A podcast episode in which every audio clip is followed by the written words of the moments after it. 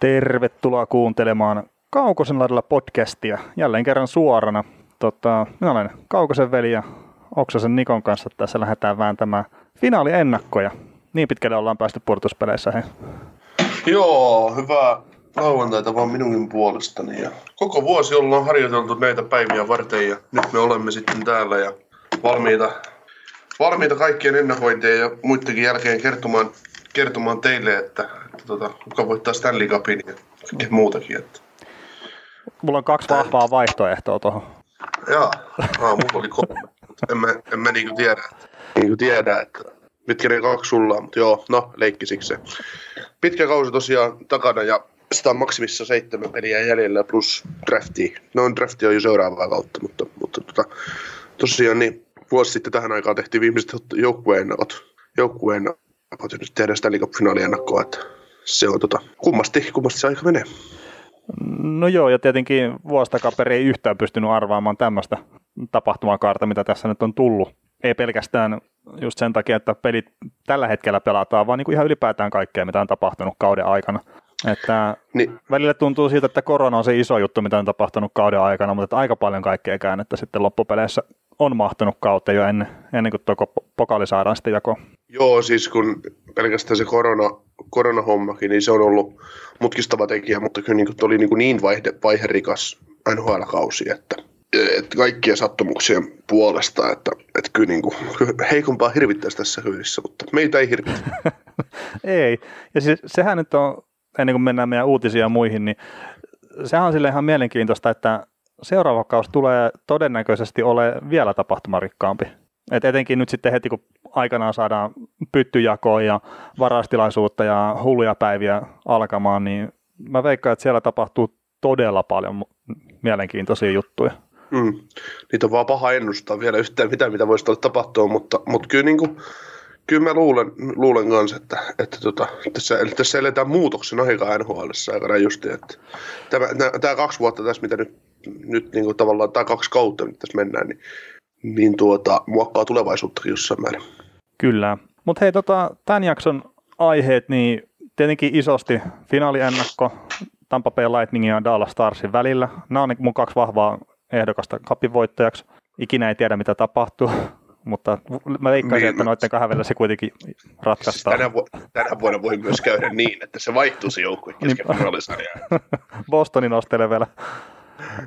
niin kaikesta huolimatta Boston rajoittaa finaaleihin nostama kanno. No niin, mennäänkin runkosarjan perusteella. No ei, mutta niin. siis tosiaan se finaaliennakko tehdään ja ennen sitä vähän uutisia ja sitten on tuossa muutamia pelaajasiirtoja ja tämmöisiä tapahtunut, niin jos oppareita tullut, niin käydään ne läpi vielä tuossa tosiaan ennen. Ja sitten otetaan ihan tosi nopea katsaus noihin pudonneisiin joukkueisiin, mitä ei ole taidettu tehdä sitten ensimmäisen kierroksen jälkeen.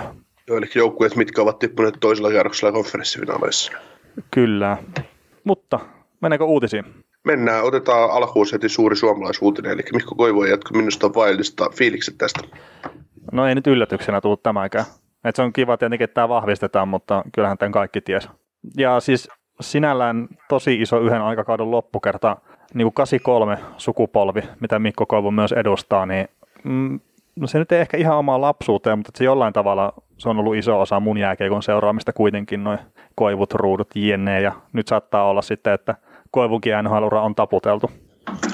Joo, siis kultainen 83 sukupolvi, niin se oli kyllä, se on kyllä niin kuin, huomaa itsekin kyllä vanhentuvansa, kun kun he lopettavat uraansa, että tai loppu, urat loppuvat pikkuhiljaa. Että, että siellä oli paljon hyviä pelaajia ja, ja tota, ei niistäkään sitten niin kuin, no lasketaanko me Koivu supertähdeksi? No suomalaisella tasolla joo, mutta en mä NHL-tasolla laske supertähdeksi, että äärettömän mm. hyväksi kokonaisvaltaiseksi pelaajaksi, mutta ei ihan supertähti luokkaa. Niin, huippu, suomalainen huippupelaaja. Että se, se 83 sukupolvissa sieltä paljon huippupelaajia. Äh, niin. Et just ru, Ruutu, Ruutu, Filppula, Koivu. Olisi Filppula 83? Taisi sekin olla. Vai 85? En ole ihan varma. Joo. No, mutta kuitenkin niin, niin tot Lehtonen, niin kaikki tämmöisiä huippupelaajia, mutta ei, ja voittavat niin nuorissa esimerkiksi Leijonissa paljon ja kävi hakemassa muutaman, muutaman mitallin, mutta, mutta ei mitään niin kuin semmoista, ei, ei ikinä välttämättä tullut sitten semmoista kunnon, niin kuin, kunnon breikkiä Sotsissa tietysti pronssia olympialaisissa, mutta niin kuin runkona, mutta Mm. Mutta onhan sille, jos miettii nykytilannetta, jos lähtee vähän tässä polveille tämä keskustelu, niin just Barkovit, Ahot, Laineet, kumppanit, niin niissä on sitä supertähtipotentiaalia sitten taas. Että... Oo. Ja osa, osa nyt On, ja sanoo jo, että on jo sillä niin. tasollakin. Niin, siis joo, jos mietitään, Mikko Koivusta pystytään polveutumaan aika moneen eri asiaan, mutta se, että jos mietitään sitten suomalaista jääkiekkoa ylipäänsä, ylipäätään, niin Mikko Koivut ja muut ne on ollut semmoisia duunariesimerkkiä, luotettavia kahden suunnan pelaajia, sama just joku Ruutukin, niin tämmöisiä vahvoja, vahvoja, vahvoja pelimiehiä, pitkä pystyy toteuttamaan sitä suomalaista jääkiekkoa ja minkä pohjalta on rakennettu esimerkiksi tämä meidän pelifilosofia. Eli olemme vähän taidossa muita jäljessä, mutta voimme joukkuepelillä ja fiksulla ajattelulla, niin kuin, fiksulla toteutuksella vähän voittaa, voittaa kovia vastustajia. Niin se on tullut vähän niin kuin näistä, mutta se katsot nyt meidän kärkiä pela- pelaajia, niin meillähän on ihan NHL-mitat täyttävä, tai maailman mitat täyttävä top 6 hyökkäys Mm, niin kyllä, NHLssä. kyllä, kyllä. Et ei, niinku, et ei, ei sellaista, mitä nyt on Suomessa, niin koskaan varmaan ollutkaan. No, Mm. Selänne ja Koivu täytti sitä aika hyvin, Mikko Saku Koivu täytti sitä aika hyvin silloin, mutta, mutta tota, ja Lehtinen tietysti, mutta, mutta se, että niin, näin laajasti ei välttämättä ole. Joo, ei siis ei NHL-tasolla, mutta sitten jos Niin. miettii taas sitä just 95 mestaruutta, niin sieltä mitä näitä 78, no varmaan 70-luvun pelaajia, osa 60-luvun pelaajia tai syntyneitä, niin onhan nekin ollut sitä NS-kultaista sukupolvea sitten niin maajoukkuetasolla, mutta Mm. mm. niistä ei ole suuri osa helmiset ja tämmöiset, ne ei ole vaan sitten halunnut hakata sitä päätään petäjään siellä Pohjois-Amerikassa. Joo. Mutta että ne on ollut sitä uraa luomassa sitten tai semmoista väylää sitten näille nuoremmille pelaajille, mm. jotta on ollut helpompi lähteä varmasti sinne sen jälkeen. Kyllä. No mutta joo, siis Koivua jatka Wildissa yhden aikakauden loppu, mutta en, en mä tiedä, siis nämä kuuluu vaan jääkiekkoon ja, ja elämään, että, että ei, ei mikään jatku ikuisesti. Vaikka toki itse, itsekin saattanut toivoa vielä semmoisia, että, että jotkut omat lapsuuden sankarit pelaisi ikuisesti, mutta että se ei valitettavasti mene niin. Ja, ja ne on niitä hetkiä aina, kun huomaa, että ehkä tässä tosiaan tulee ikää lisää. Niin. Joo, seuraava. Joo, Peter Laviolette on Washington Capitalsin uusi päävalmentaja ja eikä siinä kolme vuotta sopimusta ja jos miettii joukkueen tuota tilannetta, että pari vuotta voisi sanoa ehkä, että onkin ikkuna auki, niin sitä taustaa vasten ihan hyvä päävalmentaja valinta varmasti. Niin, siis ikkuna auki mahdollisuuteen voittaa sitä liiga, mutta sitä Ää, liigapikkuna ei niin. konkreettisesti varmaan, varmaan ole, että, että se on niin kuin huippujoukkue, mikä voi kaiken osuussa nappiin nasauttaa, nasauttaa tuota maaliin, maaliin asti, että Kyllä ja sitten, näin karusti, nä- näin karusti sanottuna. no joo, siis sama ja sitten tietenkin jos puhutaan jo- jostain tämmöistä, että ikkunaraollaan, niin Ovechkinilla on yksi vuosi sopimusta jäljellä ja se on se, että jatkoja sitten Capitalsiin, niin sitten se menee kiinni silleen, että naulataan ja ruuvataan ja pistetään laudat päälle vielä ja, ja kaikki, että sitten ei ihan hetkeä aukea Capitalsissa enää se mestaruusikkuna, kun, Mm. kun kautta jos, ehkä enemmänkin jos Ovechkin ei tee sitä jatkosopimusta. Mm. No joo, Laviolette me pohdittiin tuossa pari viikkoa aikaa ja se sitten toteutui. Tai pohdittiin sitä oikeastaan kuukausi sitten jo, kun Todd Reardon sai, Todd sai kenkää, mutta, mutta tota, Joo. Kyllä näitä, näitä nimiä on täältä helppo heitellä. No joo, ja sitten kun nämä, nämä samat nimet kaikkien joukkoiden peräisemän, peräisemän niin, Niin, sitten kun vaan heittelee niin. aina kaikki, niin voi näyttää fiksulta, kun leikkaa sopivasti sen pätkän sitten myöhemmin. Juu, juu, juu, juu. Olen tykännyt harrastaa tätä meidän kohdalla. Kyllä. joo. Mutta mut eikä tuosta sen enempää. Floridassa, joo, ei, no ei, Laviolette ei ole hyvä, hyvä veto, ei siinä. Ei siinä. Uh, Floridassa apuvalmentaja Mike Kitchen sai potkut. Tota, oli ilmeisesti potkaus pelaajaa silläkään kesken pelin menneellä kaudella. Kitchen oli Quenville luottomies ja luonnon, luonnollisesti Kitchen kiistää tämän ja pelaaja ei suostu kommentoimaan. Niin. No tämä onkin helppo tapaus sitten. Mm. Mutta siis okei, okay. oletetaan, että toi on tapahtunut ja potkut on perustellut. Mutta se on vähän ikävää, että tuommoinen vuotaa julkisuuteen kuitenkin. Niin, Ihan niin kuin ton kyseisen valmentajan omankin oikeusturvan takia ja näin, että helppo Mm. varmaan lähteä hakemaan duuniin tuossa nyt jatkossa. mm. Toki se, että tarvitsen sen saada potku, potkuja, kun siis tota, duunia, jos se potkii pelaajia selkään, niin ei välttämättä, mutta nämä on silleen hyvä aina, että ne pystyy aukottomasti todistamaan. Niin. Ja mitä puhuta, on puhuttu tilanteen, tai tilanteesta, niin se oli kuulemma vesipullosta lentänyt pelaaja, joka oli ollut tämän kitchenin edessä, niin vesipolusta oli lentänyt vettä tämän valmentajan päälle, niin valmentaja oli potkassut sitä selkää. että se tilanne olisi ollut tämmöinen, että hänellä olisi mennyt hermo siihen, että, ven, että vahingossa, tai vahingossa, en mä nyt usko, että tahalteen tuo kukaan vettä toista pää, niin varsinkin valmentajan päälle heittelee, mutta Ä, niin. et, tota, oli, oli kiahahtanut ilmeisesti. Joo, saman tien nollasta sataan. Niin, tervettä meininkiä. Joo, no mutta ei siinä. Ei, ei toki tietenkin yksittäinen apuvalmentaja ja mä en osaa sanoa yhtä, että onko se jotenkin pätevä työssään tai muuta, mutta noitahan nyt olisi muutenkin saattanut tulla näitä tämmöisiä muutoksia eri organisaatioissa. En silleen lukisi Ja liikaa, mutta, niin, ja etenkin siellä, mutta en silleen lukisi liikaa, mutta et ikävä, jos nyt on, on potkassut pelaaja, on se sitten ollut millainen potku tahansa tai mikä tahansa syy siellä taustalla. Joo. Joo. Mutta sitten tota Arizona, Bill Armstrongin on valinnut joukkueensa uudeksi general manageriksi, eli onko tämä nyt sitten toimitusjohtaja suomeksi. Mutta tota, Mm.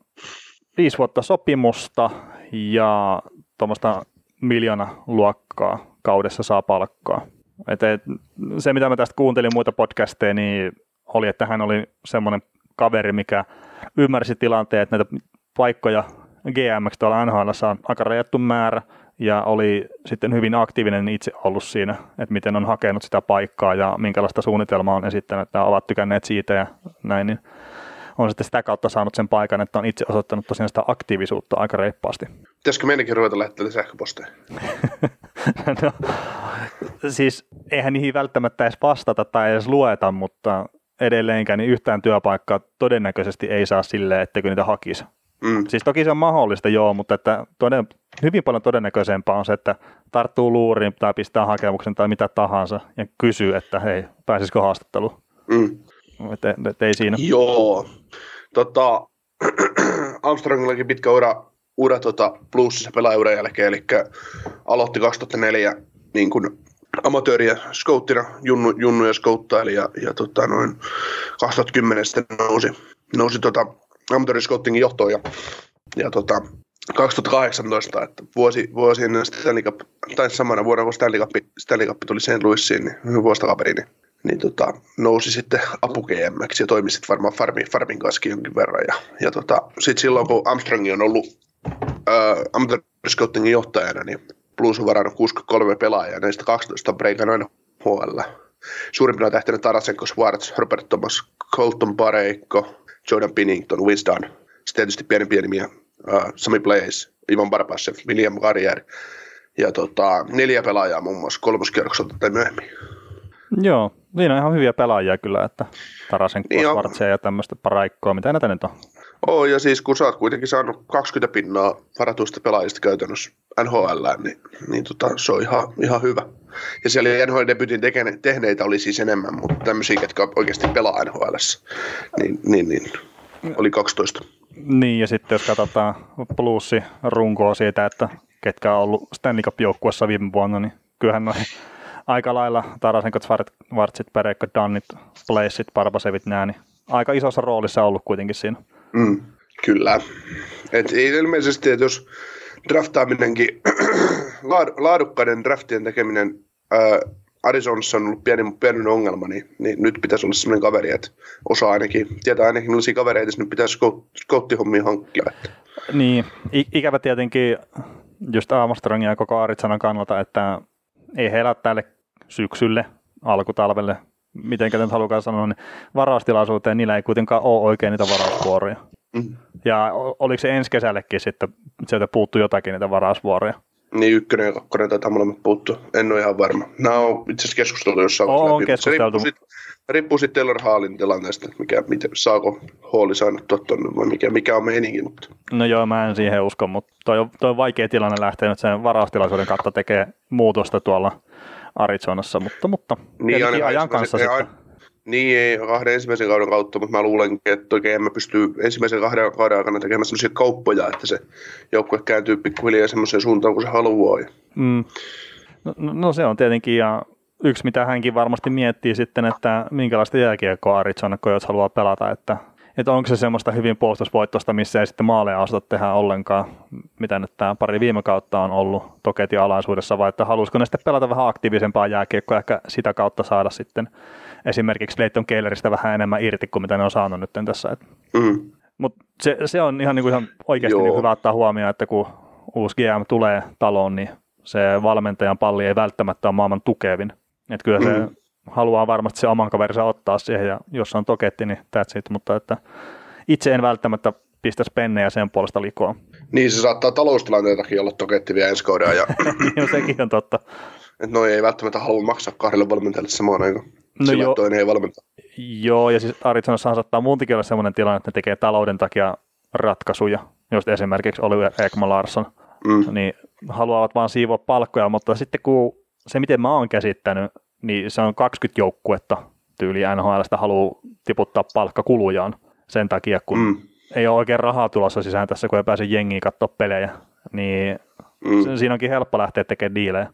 Et siinä suhteessa, kun Toronto, millä ei ole mitään väliä, että minkä verran menee rahaa ulos, niin saattaa olla hyvässäkin tilanteessa loppupeleissä, vaikka niillä ei ole palkkakatossa tilaa. Mutta että ne pystyy dollareita mm. ottaa sisään enemmän kuin mitä cap hit lukemat ja näin, niin niillä saattaa olla hyväkin tilanne loppupeleissä. Joo, Joo St. Louisissa sitten tota, noin uusi nimi ottamaan draftia, kun Armstrong lähti Arizonaan, eli sieltä myös scoutti, kun Tony Feltrin tulee johtamaan, tulee johtamaan tota, ää, draftia, draftia, on 2015 vuonna tullut tähän, tähän tota St. Louis Plusin amatööriscouting scouting hommaa mukaan ja, ja tota, Feltri on aloittanut vuonna 86 scouttina NHL, että on tehnyt pitkä ura, Joo. pitkä ura ja nyt sitten päässyt tämmöiseen, tämmöiseen pestiin. No se on sitten hienoa. Sitten jatketaan tommoinen... St. Louis linjalla valmentaja Simon, niin. Joo, ei ole vaan samasta, se on hienoa, että tuommoinen pitkä ura palkitaan sitten, että pitkä duuni, että pääsee sitten tuommoisen pääskautin hommaankin. Joo, ainakin yhteen draftiin, mutta kyllä nyt olettaisiin, että toi, toi sama kaveri nostetaan joksikin johtajaksi siellä. Että. Joo. Meillä on ilmeisesti internet-yhteydessä jotain ongelmaa aina välistä, kun pätkii, pätkii, että on tässä monta kertaa puhunut itse sun päälle sillä tietämättä niin, että kun en kuullut sun näitä. No joo, toivottavasti ei pätki liikaa ja sitten, että etenkin ei tuonne striimin puolelle sitten liikaa tota mene, mutta saat, saattaa olla jotain ongelmia. Siis meillä on kotona ollut jostain syystä viimeiset pari päivää. Tämä valokaapeli, mikä meille tulee, niin ei niin hirveän luotettava. Joo. Että katsotaan nyt sitten. No, mutta ei, ei anneta haitata. Ei tietenkään anneta haitata. Kuulijoita saattaa vähän haittaa. Mm, yritetään, pus- niin, yritetään pistää, pistää nyt vaan läpi sillä kun kyetään. Kyllä. Mutta joo, niin, sen luissa, että Jim Montgomery valmennustiimi. Öö, alle vuosi sitten Mon- Montgomery sai potkut Dallasista ja liittyy nyt tiimiin, joka tiputti Starsin viime kerran pudotuspeleistä. Mark Savaria valmennuksesta sivuja Montgomery ottaa hänen paikkansa. Mitä mieltä? No hienoa, että Montgomery saa uuden va- mahdollisuuden, että, että tosiaan viinapiru vei, vei herraa ja mä edelleenkään hetkeikään usko, että se on pelkästään viinan takia aikanaan siirretty Darsista sivuun, että siinä varmasti ollut jotain muutakin kertaa. Mä en usko, että viina itsessään, ellei sitten ole aikaisempia varoituksia JNN pohjalla, niin se ei riitä vaan potkuihin. Mutta niin erittäin hienoa, että on saanut itse ilmeisesti kondikseen ja pääsee nyt sitten taas rakentaa uraa uudestaan, että siitä ei ole kyse, etteikö hän olisi pätevä kaveri, vaan että hän on tehnyt vääriä valintoja ja nyt se on hienoa, että pääsee sitten näyttämään, että pystyy edelleen tekemään duuni korkealla tasolla tässä kyseisessä sarjassa. Joo, siellä oli ilmeisesti Jim Neal antanut yhden varoituksen alle, Joo. alle että sitä oli ihmetelty, että se oli, Montgomery oli viihtynyt kuulemma Cochlardin omistamassa ravintolassa, mikä Cochlardi, eli Dallas Starsin omistaja, niin tota, että siellä oli joskus ollut jotain semmoista, että kaikkihan se nyt tietää, että NHL, NHL-pelaajat ja valmentajatkin juovat, mutta, mutta tota, se oli kuulemma sitten mennyt jossain ottaa vähän liian, liian kovaa Montgomerylla. Ja, ja tota, no, no, no, se selittää paljon, siellä on jotain tuommoista alla jo. Joo, mutta se on taakse jäänyt elämään ja toivottavasti Montgomery onnistuu, onnistuu St. Louisissa ja, ja, tota, ja tota, tota. sitten oli semmoinen juttu, että jos Babcock olisi painunut Capitalsiin, Montgomery olisi mennyt hänen mukanaan sinne. Joo. No, ne on Babcockin kanssa ilmeisesti kavereita. Joo, sama itsekin kuulin siitä, että näin olisi mahdollisesti käynyt. mutta siinä sulla on aika kova tiimi myös Capitalsiin huom, mutta että Babcockin kohdalla niin ei ole tarpeeksi vielä aikaa kuulunut tästä vuoden takaisesta suurin piirtein. Niin häsmäkästä. Niin, niin. Et, et, se, että Montgomery nyt on pulloon tarttunut, niin se, se on eri asia kuin sitten mitä tosiaan Babcock teki tai on tehnyt aikanaan. Mm, mm, kyllä. Savarnin kohdalla mä... Sitten tota St. Louisin... Joo, niin. siis Savarnin kohdalla me mietin sitä, että oliko oma päätös, että hän on tota, ennen kuin tuli NHL valmentajakuvia ja muuta, niin oli lapsensa tota, kiekkojoukkuetta ja valmentelija ja muut, että olisikohan perhe ajanut edelle sitten kuitenkin vai, vai mikä, mikä homman nimi, mutta mulla itselläni oli semmoinen käsitys, että oli pidetty valmentaja ja ihan jopa osaava siinä YV-hommassa, mitä teki. Joo, siis sitä, sitä se lukikin, että Savardi haluaa perheessä luoda Kanadaan tai okay. sitten asuvatkaan, että, että jäi, jäi, ihan omasta tahdostaan pois, niin paikka avautui Montgomerylle. No niin, no. Jos, jos olisi lukenut tämmöisen, niin sitten ei olisi tarvinnut spekuloida yhtään. Joo, se on hyvä, että jotkut meistä lukee joskus. No sä kuuntelet, kuuntelet podcasteja ja mä luen podcasteja. Kummallakaan jää mitään päähän. niin. Kumpikaan, kum, kum, kum, kummankaan kuulun tai luetun ymmärtäminen ei ole parhaalla tasolla. Ah, niin. Kyllä. Joo. Mutta sitten tuli ö, St. Louisissa ilmeisesti isompia menetyksiä, kun Alex Pietrangelo on siirtymässä vapaille markkinoille. Että, että Plus oli ilmeisesti tarjonnut 7,5 7,7 miljoonaa kaudessa, mutta, Joo. mutta, mutta sitten Pietrangelo ei olisi kuulemma saanut jotenkin vaikuttaa, vaikuttaa siihen, että millain, millain palkkaa tulee ja paljonko on bonuksia ja muut. Joo, se taitaa ihan plussin tämmöinen tapa, että ne ei aina allekirjoitus bonuksia ja sitten, että onko se, että niillä ei ole edes niitä estäviä pykäliäkään ihan älyttömästi. Mutta muistaakseni allekirjoitusbonukset on semmoista, mitä niillä ei ole ehkä jopa ollenkaan. Tai muistelisin kuulen jotain tämmöistä puhetta. Ja sitten tota, Pietarangelo myös on hakenut yli 9 miljoonan palkkaa, että tuossa on vielä pikkainen kuilu sitten, jos on 7,7 tarjottu. Mutta mut, toi on ihan, no si, siinä on hyvä pakki jollekin, mutta että ne joukkueet, joilla on varaa Pietarangelo, että on se sitten 8 miljoonaa tai 9 miljoonaa tai mitä tahansa, niin niitä ei ole montaa. Ja sitten, että suostuisiko ottaa kahden vuoden sopimuksen vaikka, niin ei välttämättä. Niin. Pietrangelossa on vähän sama kuin Tori Krukissakin, että mitä Krukki sanoi, että ei hän suostu mihinkään siltasopimukseen, että hän ei ole sen tason puolustaja. Niin eikä olekaan. Mm. Mm. Mutta siis Pietrangelo, Krug ja Taylor Hall esimerkiksi, niin ne on nyt väärää aikaa vapaana agenttina. Mikä on silleen Mm. tyhmä sanoa, että palkkakatto on korkeammalla kuin mitä se on koskaan ollut NHL-historian aikana. Mutta nämä joukkueet on tehnyt jo viime kesänä si- tosiaan vähän sillä silmällä näitä omia valintoja ja maksanut palkkaa pelaajille, että palkkakatto tulee nousee taas. Ja sen olisi pitänyt Mm. nousta se joku kolme miljoonaa, vaan mitä se olikaan se alkuperäinen ennuste. Niin nyt kun se pysyy paikallaan, niin se on ikävä niin kuin näille huippupelaajille, että ne on väärään aikaan nyt täällä vapaana, mutta että toisaalta jos ne haluaa voittaa, niin nyt on myös helppo sitten valita vaan se joukkue. Että esimerkiksi Colorado on Pietrangelo, niin ne pelas finaaleissa nyt. Niin. Kyllä. Tai mitäs Miro Heiskasen pakkipariksi? Äh, No sekin olisi aika kova. Se on suhte- suhteellisen kova pakkipari kyllä. Äh, niin. No, mutta ei sitä tota... Niin, Miro saisi jossain näyttää- vaiheessa tot... Miro saisi näyttää Pietrangelo hyvältä. ei kun. Ai se Pietrangelo on tämmöinen puolustaja, jaa, jaa.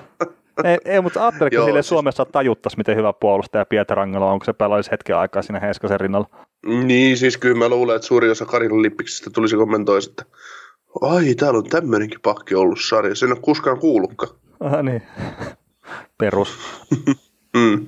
Joo, mutta tota, Torontohan tota, viimeiset kuusi vuotta varmaan huhuiltu, että kun Pietrangelon sopimus päättyy, niin Toronto iskee kiinni, niin mitä luulet? Tarvii tehdä siirtoja, että pystyvät iskemään kiinni. Mutta jos iskevät kiinni ja saavat, niin se, että siellä on Morgan Riley ja Alex Pietrangelo ykkös- ja kakkosparissa sanotaan nyt näin, niin aika kova. Et, Niin Jake Masin siihen mukaan vielä, niin niin, niin. Et kyllä se, ja sitten sieltä on tulossa kuitenkin vähän nuor, nuorta kavereakin Ruotsin maalta ja näin, niin kyllä se sitten rupesi näyttää se puolustus silleen jokseenkin paremmalta.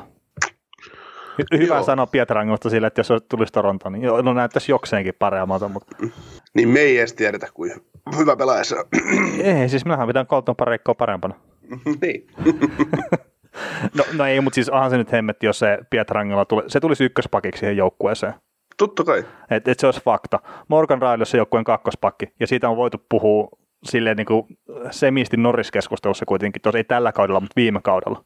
Mm. Niin tuon tason kaksi, kaksi puolustajaa samassa joukkueessa, niin on Toronto tai mikä tahansa se jengi, niin ja etenkin kun se on Toronto, niin kyllä se, no siis tästä Stanley vittu puhutaan Toronton kohdalla, se on sama vaikka siellä on Komarovi ykkösketju laitahyökkäjänä tai sentterinä, niin nyt sitten, jos se Pietrangelo menisi sinne, niin eihän se mopohankin olisi niinku ihan saman tien siellä. Että se, Mm. et ei niinku siinä olisi mitään järkeä. Ja, ja jos, jos Mm. miettii sitä, että mitä se oli silloin, kun Tavares meni sinne, Mm. niin ei ehkä ihan samaa olisi, mutta kyllähän sitten kun tiedetään, että mikä se joukkue on siellä ja tiedetään, että se puolustus on se suurin puute tällä hetkellä. Ja sitten saadaan ehkä se paras mahdollinen puolustaja, minkä voi näiltä vapailta markkinoilta saada, niin eihän sille hehkutukselle. Sille ei tulisi loppua ennen kuin Boston tiputtanut neljässä ottelussa pudotuspeleissä. niin, käynyt taas pyyhkimässä. niin. Joo, se tota, jos mietitään niin tulevia vapaita markkinoita, niin kyllä Pietrangelo on kovin nimi ehdottomasti, että, on, että, on. Tota, että se on ainoa ykköskategorian jätkä, ketä siellä vapaita. No kyllä mä Tori Kruukkiakin arvostan korkealle, mutta että Pietrangelo on parempi pakki kyllä. Mutta ei, ei Kruukki ole vielä astumassa vapaille markkinoille. Ei, mutta kyllähän se menee sinne. Et oh, se, on, ihan, se on ihan fakta. Oh, ei, okay. siis ei Bostonilla ole varaa pitää sitä. Jos, Kruk haluaa semmoisen sopimuksen, mikä arvona se oikeasti on, niin Boston ei pysty pitämään sitä. Oh. Okei. Okay. Mä oon ymmärtänyt, että Boston pystyy kyllä iskemään siihen robot kiinni.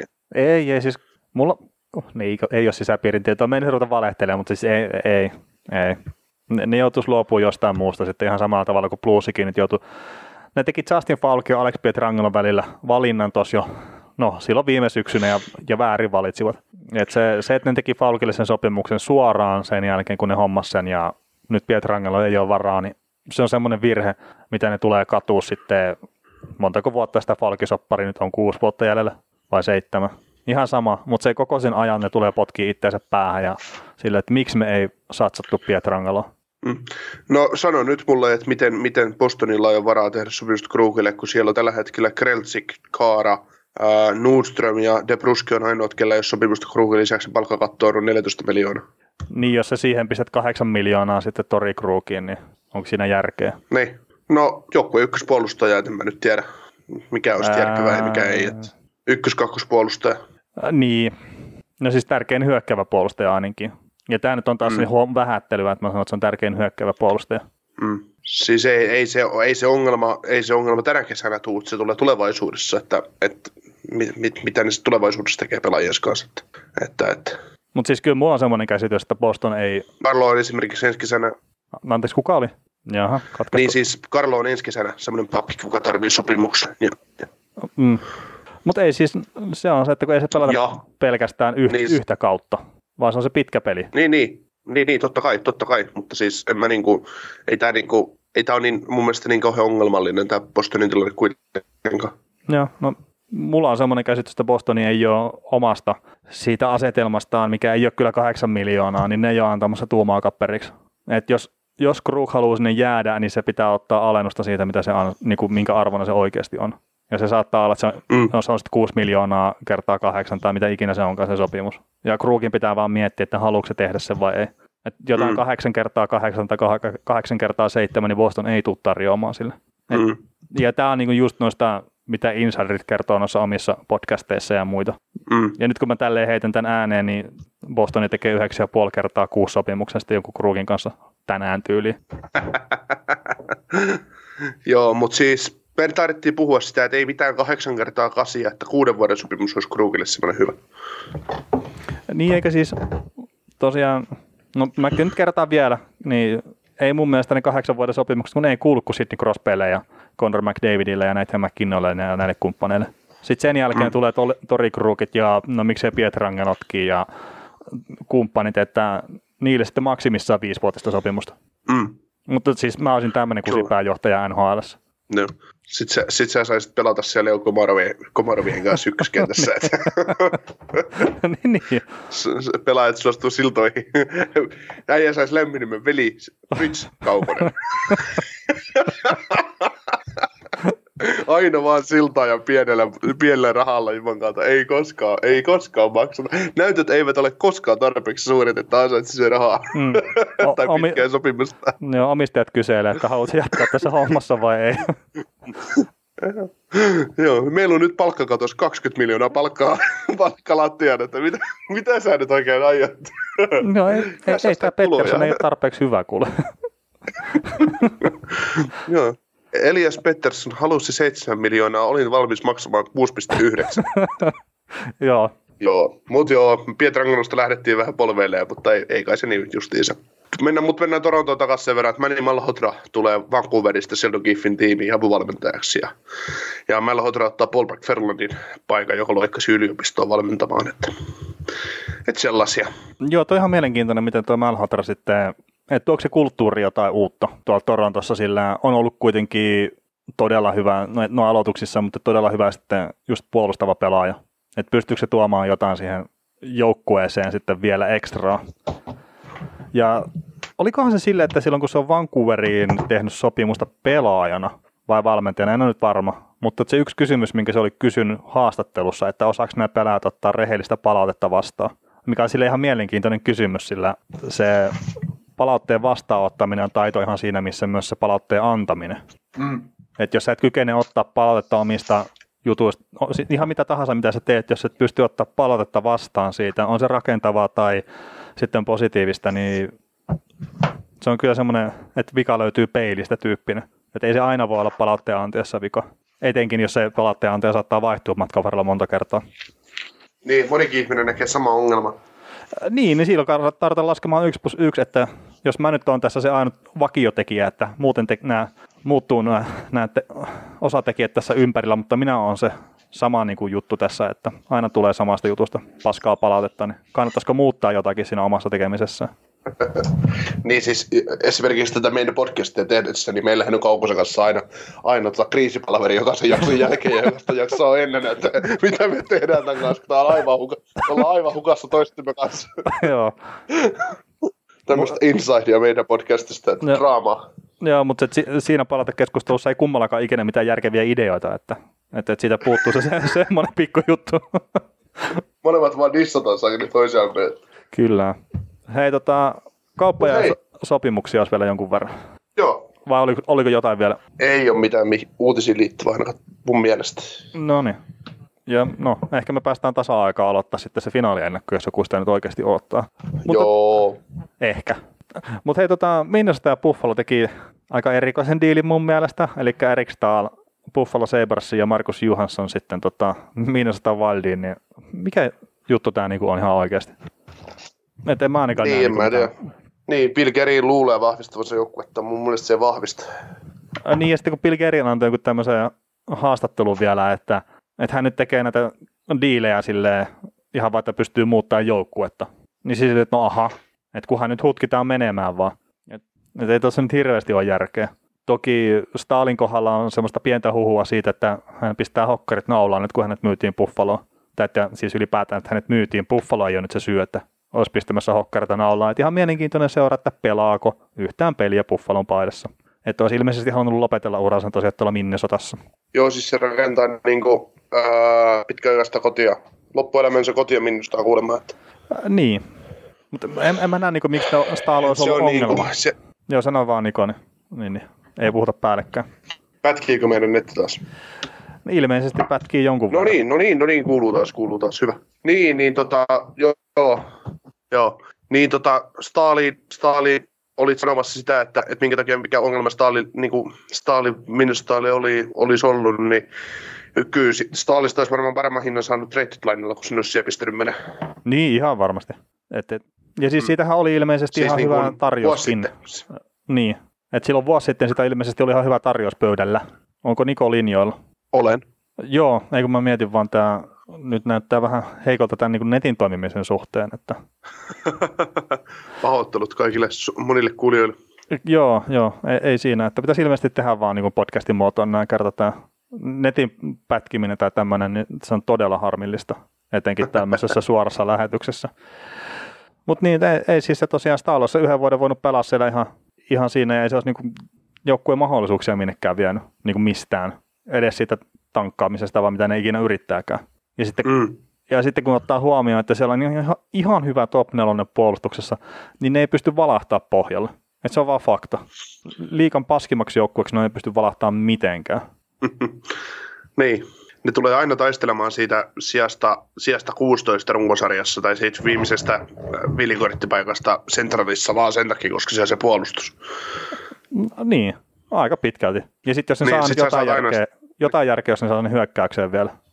Et jos se Fiala lyö läpi ja sitten mikä tämä nyt oli tämä venäläinen kaveri, mikä sinne tuli. Ka- Ka- Niin, niin jos sekin nyt saa vielä jotain aikaa. Niin no okei, ne Juhansson ehkä ykkössentterinä, niin pahahan siinä lähteä rakentamaan, mutta ehkä se Kerin keksii vielä jotain. Joo, mutta se sanoo kyllä ihan mielenkiintoisen kommentin, että ykkössentreitä ei pysty hankkimaan tradeilla, niin kuin mitä säkin sanot aina. Mutta hänellä on niin kuin haarukassa joku pelaaja, kenet hän haluaisi. Että, että olisiko siellä jotain isompia kauppoja virittää. Pittsburghin kanssa jotain. pikkusta virittelee. Että olisiko Niin. sieltä? Ne hankkii Nick Bukestadin nyt ykkösentteriksi. Niin. Mutta en mä tiedä, Malkinista oli taas jotain, jotain keskustelua, mutta et sekin oli just semmoinen, että ennen kuin se siirtyy minnekään, niin ei he niin kuin sekuntiakaan jaksa uskoa siihen, että Malkkini lähtisi. Joo. Ja kun siis noin taas semmoiset, että jos Pittsburgh just mieli menestyä, niin myy Malkkinin, niin on vaikea nähdä, että miten se parantaa sitä joukkuetta. Lyhyellä tai pitkällä tähtäimellä. Mutta joo, en mä, en mä tiedä, ketä ne haarukoi sitten tuo Minnesota, että, että niin kuin vähissä on varmasti huippusentterit, mitkä oikeasti liikkuu. Tai sitten ne on jotain taso Ryan Kyllä. Getzlaff, että sopimusta vuosi jäljellä ja cap hitti ihan älytön ja parhaat päivät aika lailla kaukana takana päin. Ja saattaa siltikin olla Mutta vielä tota, jos- pykälät. Joo, mutta jos katsotaan Buffalon kautta tätä tradea, niin Erik Stahl on, jos mikäli Buffalo suostuu pelaamaan, niin, niin tota, hyvä kakkosentteri sinne, että, Mm, kyllä. että saa vähän Aicheli tu- tuli tukea. No joo, ja sillä jos miettii Buffaloa, niin en mä nyt sano, että välttämättä olisi ihan pudotuspelijoukkue Stalin kanssa, mutta ei se nyt välttämättä hirveän kaukanakaan ole. Kert se oli melkein just pelkästään Aikkelin varassa, ja ei se nyt niin kaukana ollut siitä pudotuspeleistä. Ja sitten Dalini kasvaa siellä puolustajana ja näin, niin jos Staali suostuu pelaamaan, niin on se selkeä vahvistus tuohon jengiin. Joo, mutta tota, Minnesota teki myös jatkosopimuksen. No joo, Jonas Brodinin kanssa seitsemän vuoden jatkosopimus ja oliko tämä nyt sitten tasa 6 miljoonaa tuo cap hitti? Kyllä. Nonni, se on siinä. Hyvä puolustava puolustaja.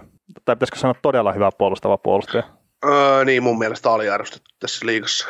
No joo, että vähän sa- samoilla fiiliksillä. Ja kyllähän tota, dissattiin jonkun verran tota sopparia, mitä nyt lyhyesti somekeskusteluja kävi läpi, ainakin näissä suomenkielisissä keskusteluissa, mutta en mä nyt sit tiedä, että, että onko to, onks toi niin huono loppupeleissä. Jos ottaa vaikka nyt tämän suomalaisen Esa Lindelin soppari siihen verrokiksi, niin on toi nyt jo jonkun verran enemmän, mutta että onko Brodin sitten saman verran parempi pelaaja, niin Niko varmaan osaat paremmin sanoa siihen.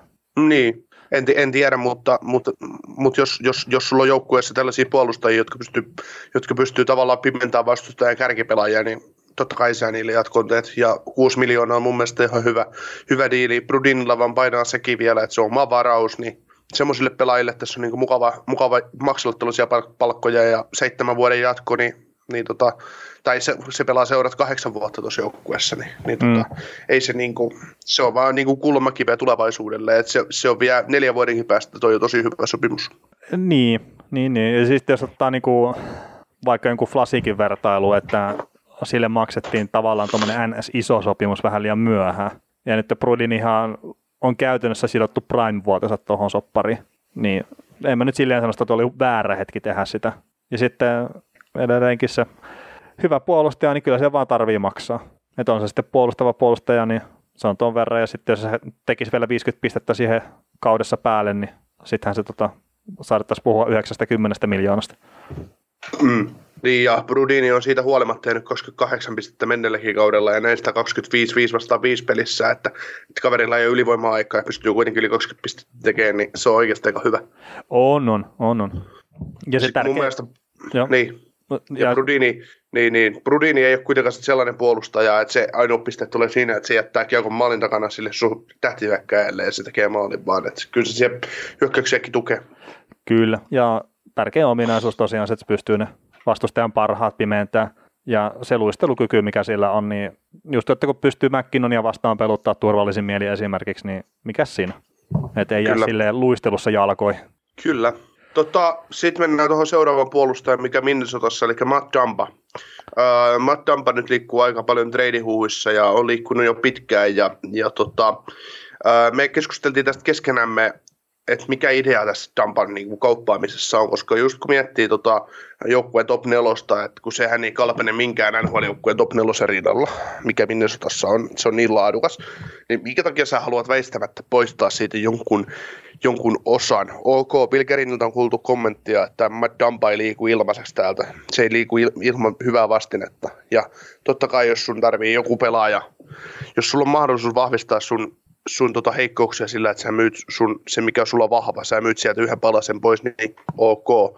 Mutta mä en, niinku, mä en niinku näe, että jos ei siellä sit ihan oikeasti mitään priimaa tarjolla, prospektia, kokoonpanoa, pelaajaa ja hyvää varausvuoroa, niin ei, ei Dampaa kannata lähteä mun mielestä kauppaamaan. No ei tietenkään ehdon tahdon kannata ketään kauppaa. Et Dampan kohdalla voisi jotenkin ajatella, että nyt nämä pari viime kautta ollut pieniä pettymyksiä ja sitä kautta sitten organisaatio ehkä haluaisi katsoa vähän, että olisiko jotain parempaa tarjolla sitten kuin mitä Mad Dampa on. Et ei mä oikein muuta, muuta keksi siihen. Ja sitten, että et mistä me myös keskusteltiin, että okei, okay, Minnesota ei ole NHL syvin joukkue kenttäpelaajien puolelta, mutta voisiko tuleva Lions draftista jonkun verran vaikuttaa? että kun se on se kahdeksan kenttäpelaajaa, saa suojata ja yhden maalivahin, tai sitten seitsemän hyökkääjää, kolme pakkia ja yhden maalivahin, niin että kumpaako reittiä ne haluaa mennä. Mm. Ja sitten jos ne suojaa 7 plus kolmosella, niin sitten toi Spurgeon Suter ja, ja tämä Brodin, niin ne on automaattisesti suojassa. Mm. Niin, niin Dampa jää sitten suojaamatta. Mm. Ja sit, no, pitäisi sitten se katsoa, että mitä siellä ainakin parisella ja sitten sukkarellolla on hyökkäjistä sitten myös, ne on automaattisesti suojassa Niin. pykälien kautta, että minkä verran siellä on muita tommosia. Mm. Ja sit saa tosiaan nähdä, mikä sen parisenkin tilanne on, että kaupataanko se sinä Andersin tässä viekkisellä. Niin, no, ihan vaan sen takia, että se tuli julkisuuteen se kyseinen diili, niin mä en usko, että Luu tekee sitä enää sitten. Niin, no en mä tiedä, jos pari se on se, mitä toi Anders olisi kaivannut. No ois kaivannut, jos on nyt Andrew Laddia parempi pelaaja. Mm. Ei, mutta ihan oikeasti, kun mietit tuota pudotus, niin kyllähän Jack Paris olisi ollut todella hyvä lisä siihen. Hetkinen. on muutenkin, muuten, muutenkin vahvaa, muutenkin vahvaa Andersi. Hei, hei, hei, hei. Siis mä oon kuunnellut nyt kolme vuotta ainakin, kun sä oot dissannut Jack Parisen, niin mistä nyt tulee? Mä oon dissannut Jack Parisia siitä, että se ei ole ykköskentän laitahyökkäjä. tai mä oon dissannut, mä oon dissannut Jack Parisia, koska mä oon dissannut sitä sopimusta ja sitä, että sen sopimuksen puolesta hänen pitäisi olla ykköskentän laitahyökkäjä. Mutta kun hän ei ole sitä, hänen täytyisi olla kaksi kolmoskentän laitahyökkäjä, niin hän, hän olisi money well spent.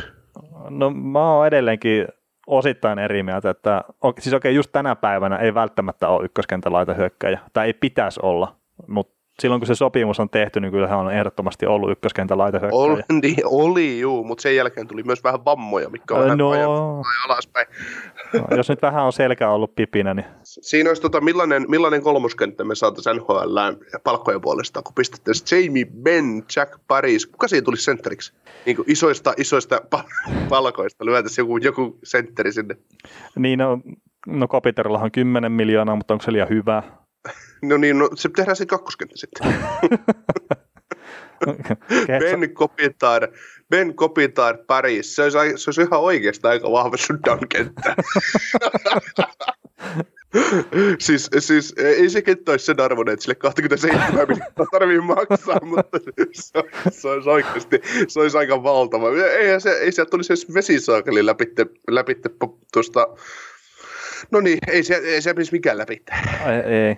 No mutta se, se, on hyvä, että päästiin täältä Dampasta sitten tuommoiseen ketjufantasiointiin. Joo. No mutta joo, siis äh, Dump on trade blokki, niin en mä niinku tiedä, siis kun noilla ei ole hyökkäjiä, mitä niiden tarvitsisi oikeasti suojata, ja mielu, ei se Linus drafti ei voi olla syy siihen, että Dampaa lähdetään ehdon tahdon kauppaamaan. Et se on syy, että sillä, sillä haetaan sitä hyvää sentteriä, mutta jos mä oon nähnyt niitä trade-fantasioita, että, että Dampa liikkuisi johonkin ja Patrick Laine liikkuisi johonkin ja Montrealista liikkuisi pelaajia johonkin, niin tota, joo ei.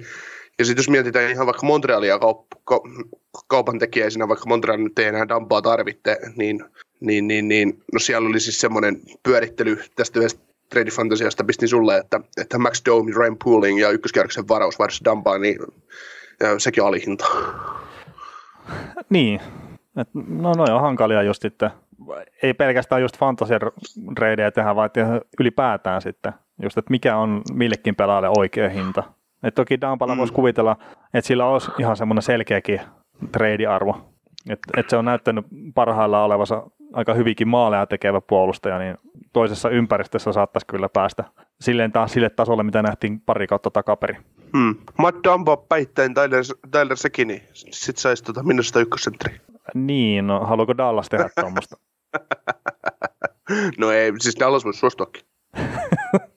niin, niin, no sekin on silleen. Niin on silleen tänne, tänne. tota, tuolla oli kysymys, että minkä ikäinen Prodini oli tuolla YouTuben puolella, niin 27 tällä hetkellä. Ja on ollut synttärit ja tämän vuoden puolella. Niin, 235-vuotiaana tulee sopimusmaali. No joo, ja se ei pitäisi olla tota, välttämättä iso ongelma, jos ei tietenkään loukkaamista rupea painamaan. Mm. Mutta Joo. Montreal sai sitten hankkimansa Joel Edmundsonin. Joo, neljä vuotta ja kolme puoli miljoonaa cap hittiä, että kyllä se nyt siihen puolustukseen on parannus, sanotaan näin. Joo, siellä on ollut Ma- Mark Bridge Bergwin tekemässä sopimusta. Että, se oli, tota, no ei, tämä ei ole edes mikään siltasopimus, mutta siis tämä on mun mielestä tosi hyvä, hyvä pituus, hyvä arvo, hyvä puolustaja. Kaksi kolmas pariin, niin miksei? Niin, no tosiaan se parantaa sitä joukkuetta. Ja se, että jos ei ole välttämättä oikeasti mitään muutenkaan tarjolla Montrealiin, niin sitten pitää ottaa se Edmundson. Et se, se, on ihan selkeä, että se jengi, mikä niillä oli nyt, ne, vaikka ne pelaa mitenkä hienoa tai kivaa kiekkoa kattoa, että ne on pirteitä ja kaikkea ja näin, mutta että kun se joukkue ei ole tarpeeksi hyvä. Mm. Toki ei se Edmundsonin kanssakaan, mutta että on nyt yksi palanen oikeaan suuntaan taas. Mutta ei, ei mulla nyt tuohon mitään sen kummempaa. Ei, siis äh, alustavasti pelaa Chief Peterin kanssa pakkiparina ja tämä tarkoittaa ilmeisesti sitä, että Ben Charot jatkaa ykkösparissa ja Weberin kanssa. Että, no niin. että tota, me nauriskeltiin tälle Ben Charotille tuossa tota, pari kuukautta sitten ja hän pelasi kyllä niin hyvä pudotuspelit, että nauriskellaan enää, mutta ei se edelleenkään ykköspakki ole. No, no ei, ei, ei, ei, mutta se löysi oma sisäisen Erik Kaassonin sieltä, kun se paino hyökkäyksen kädessä menemään välillä, niin mikäs siinä? Mm, kyllä.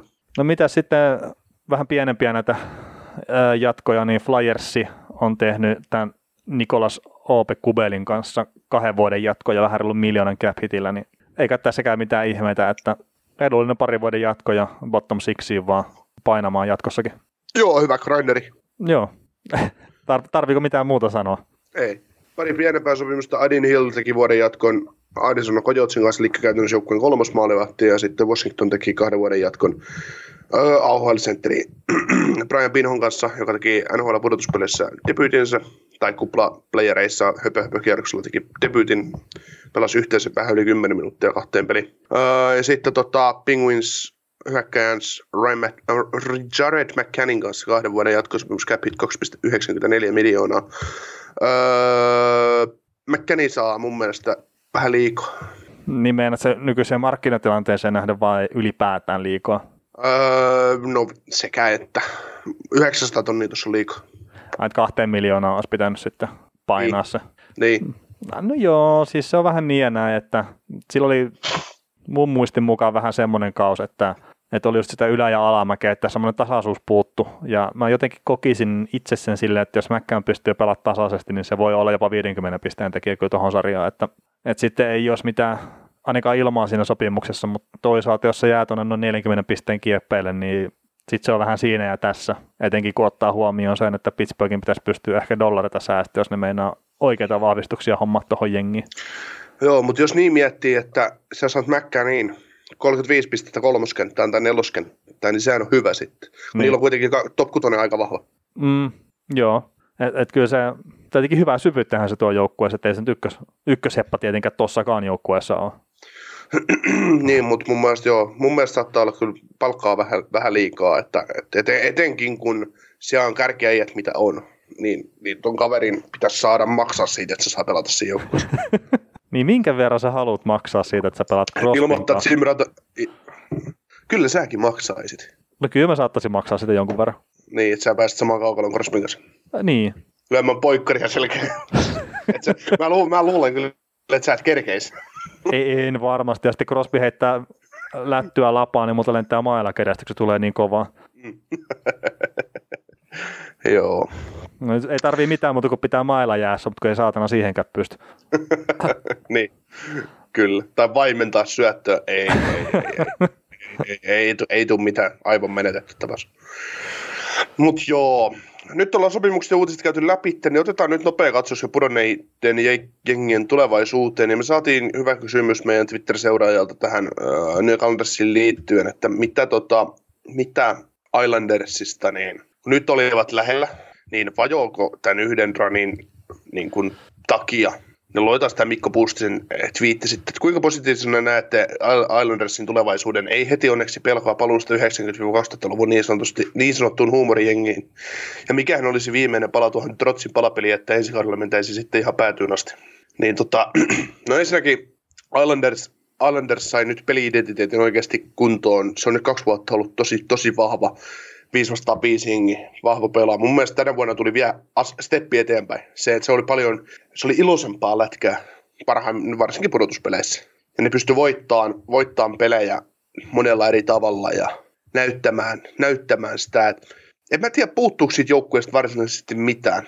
Et ehkä kolmoskentän laittaa pystyy vahvistamaan, kakkoskenttään pystyy ottaa ehkä jonkun huippu, huippulaita hyökkääjä, tai miksi ihan ykköskenttäänkin. Et tota, no siis... et kyllä, niinku, kyllä niinku, no laitahyökkäosastoa vähän voisi jotain timanttia sinne hio. Mm, siis sniperi olisi kova. Niin. Semmoinen puhdas, puhdas maalintekijä. Joo. Mm. Ja, ja, ja, toinen, mikä niin tietenkin Barsalle pitää saada jatkosopimus, se on niin kuin ihan se ykkösjuttu. Mutta tota, Barsa, niin ihan semmoinen hyppysellinen suoraviivaisuutta. Joo, vähän on taipumusta jäädä pyörimään. Et se, mutta se tulee sitten ajan kanssa, että mä en epäile sitä yhtään, etteikö Barsa pysty siihen, sillä se, minkä verran se otti iskuun näissä pudotuspeleissä vastaan, niin mä jotenkin näen sen silleen positiivisena, että, että sitä niin, niin sanotusti pahoinpideltiin ja sitten se kävi puhaltaa vaihossa ja sille, että no niin mennään ottaa lisää. Mm. Että oli hyvä kasvutarina myös sille nämä pudotuspelit. Mm. Mutta se, miten Islandersinkin, niin okei, okay, puolustuksen osalta siellähän on tämä Pulok Pelek pakkipari aivan jäätävä ja Scott Mayfield, Nick Lady myös, niin varmaan vuosia tulisi olemaan siinä, miksei Taveskin, mutta sitten Poitsukki on 36 jo. Et siinä rupeaa ikään tulee kohta vastaan. Niin, ei se, ei se Poitsuk ja Adam Green, tai Andy Green ja Nick Ledy, vaikka ne kaikki sieltä poistuisi, niin totta kai se jättää pienen loven, mutta toi, toi on hyvä, toi hyvässä tilassa toi puolustus siitä huolimatta. Niin, ja siellä on Dobson tulossa sitten myös vielä. Niin, Dobson ja sitten toi, no sit se Taves tietysti, mun mielestä Taves on ihan mitattava top 4 puolustaja NHL. Joo. Ja, ja näin, että ja kyllä se niitä kahden miljoonan UFA-hankintoja sinne pysty tekemään sinne alakenttiin, mutta kyllä se top 4 täysin jo. Ei sinne välttämättä mm. tarvi. Toki siellä on sitten hyökkäyksessäkin, että Andres Lee taitaa olla 30 ja, ja tota Eberlekin taitaa olla siellä, siellä huitteella, että kyllähän tuo parissa vuodessa sitten saattaa ikääntyä vaan tuo hyökkäys. Ja sitten kun ottaa mm. sen NRin parhaan nelosketjun, niin esimerkiksi Sikkas lähti nyt, mä en nyt muista mikä se, mikä se leikkaus oli, missä se kävi, mutta niiden pelityyli on kyllä aika kuluttava, niin se just, että siinä kohtaa, kun ne on käyttänyt kroppansa loppuun ja ne pystyy olemaan enää oikeasti hyödyksi, niin sitten se neloskenttä pitää rakentaa käytännössä uusiksi. Mm. Et siis on siellä semmoisia tummiakin pilviä, mutta sitten jos ottaa just sen Parsalin ja sitten Pelek, Pulok, pakkiparin ja miksei vaikka se maalivahtipelinkin, että mä jotenkin näen, että sekin on kasassa niin kuin vuosiksi eteenpäin, niin siinä on hyvä, hyvä kolmijalka rakentaa sitten. Joo, ja etenkin kun siellä nyt tulee sitten Sorokkin, Sorokkin tulee ensi vuonna NHL mukaan, siinä on kaksi hyvää venäläistä maalivahtia, ja Sorokki varmaan ehkä, ehkä jopa voi ryöstää sen ykkösen paikan Varlaamovilta. En ole ihan sataprosenttisen varma siitä, mutta mahdollisuus on. Mm. Niin, niin kyllä siinä on niin kuin, siis ajatellaan, että täydellisessä maailmassa Andersson on tosi hyvässä tilanteessa, mutta se, että niillä on Anders Lee ykköskentässä Parsalin rinnalla, niin se kaipaisi sinne jonkun Beovilderin tyylisen suoraviivaisen hyökkääjä, jolla on hyvä laukaus ja, ja Anders Lee tiputtaa alemmas. Ja Jordan Eberle on siinä toisella laidassa ihan fine. Eberlekin oli vähän tuhnut näissä pudotuspeleissä, ei saanut mistään sisälle. Että, että, että. Niin paitsi Kyllä siinä... se niin aihioita on tosi paljon. Mm. Mutta mut siis joku, tietenkin melkein jokainen joukkue voi sanoa silleen, mutta yksi hyvä maalintekijä tonne, niin saattaisi olla toisenlainen tilanne. Niin, olisiko Danonov semmoinen? Ei. Ei riitä luonne. Ei, mä, mä, mä, en jotenkin, että et, et se, et, et se keikattaisi vaakakuppia mihinkään suuntaan, niin en mä niin näe sitä semmoisena kaverina. Mutta siis tämä nyt voi tietenkin, että mä oon täysin väärässä, mutta jotenkin vaikea nähdä. Ja sitten, että kenetkä se syrjäyttää sitten tuot top 6. Mm, niin. Tota, Brock Nelson otti myös mun mielestä steppejä eteenpäin. Öö, mun, niin kun, no niin, niin kuin sanoin, mun silmissä näyttää tosi hyvältä kakkosentteriltä, kolmosentteriltä ehkä että, että oli jopa niin kuin, pystyi pelaamaan tosi vahvasti puolustussuuntaan, hyökkäyssuuntaan. Mailassa oli paikka seitsemänten peli, mutta ei maistunut. Niin, niin, niin. Onko Brock Nelson semmoinen jouk- pelaaja, että se on top 6 vartioitettava sentteri? No näiden pudotuspelien perusteella joo. Se mitä aikaisemmin nähnyt ura-aikana, niin ei. Ja siis 28 taitaa silläkin olla ikää, niin se, että oliko nämä uran parhaat pudotuspelit sitten. Niin. Siis Brock Nelson on tuo pelintavan näköinen pelaaja. On, on. Vahva kahden suunnan pelaaja, oma vähän taitoa ihan ok laukaus. Et se on niin kuin, just Barsalin kohdalla se on surullista, että hän on ainut tommonen, tommonen tota, difference maker hyökkäyksessä, että pystyy omalla, omalla liikkeellään, omalla taidollaan, omalla, omalla älyllään tavallaan muuttamaan pelin rytmin. No joo, mutta sen takia Barsali on niitä, ei nyt ihan yksisarvisia, mutta että niitä käänteen tekeviä pelaajia tuossa sarjassa tulevaisuudessa. Että mm. se tulee olemaan jossain kohtaa siellä keskustelussa, missä on McKinnonit ja McDavidit. Mm. Tai ainakin hyvin lähellä sitä parhailla kausillaan. Mm. Ja etenkin kun on huippu nopea pelaaja, yksi hän on nopeimmista luistelijoista, niin se on niin kuin... Niin eikö se voittanut McDavidin just luistelukisassa tuolla? Eikö se ollut pointti? No, oliko se pointti? Miten mä muistin, että Barsali olisi voittanut tällä kaudella? Ei, Joo, nyt ole ihan, en ole ihan, ja sitten onhan se, no Larkkinilla taitaa olla se ennätys, mutta en mä tiedä, kun ne säännöt on muuttunut siinäkin, siinäkin kisassa, mutta joo, ihan sama. Mutta on siis huippunopea pelaaja kuitenkin jo. Kyllä, joo. Tota, sitten Philadelphia. No Flyersin kohdalla, niin me ollaan tarvittu sitä keskenään keskustella, mutta sille mielenkiintoinen, että pysyykö nämä kokeneet pelaajat, niin pysyykö ne tarpeeksi hyvinä niin pitkään, että nuoret pelaajat kerkee nousta riittävän isoihin rooleihin tai tarpeeksi hyviksi, että, että miten tämä menee. Joukkue tarvitsee sitä kokemusta, mutta se tarvitsee myös sitä nuoruutta ja Flyers on semmoinen ihan pieni vaara, että nämä Sirut ja Varatsekit ja kumppanit, niin niiden pelin taso laskee liian nopeasti siihen, että just Provorovit ja kumppanit kerkee sitten nousta niihin ratkaisuasemiin, että joukkueen kantajiksi. Mm. Yhtään pelintekijää tuo joukkue ei tarvi lisää, eli Taylor Hall vedetään viivan nimen yli, että se ei ole se pelaaja, joka tämän, tämän joukkueen tarvii hankkia.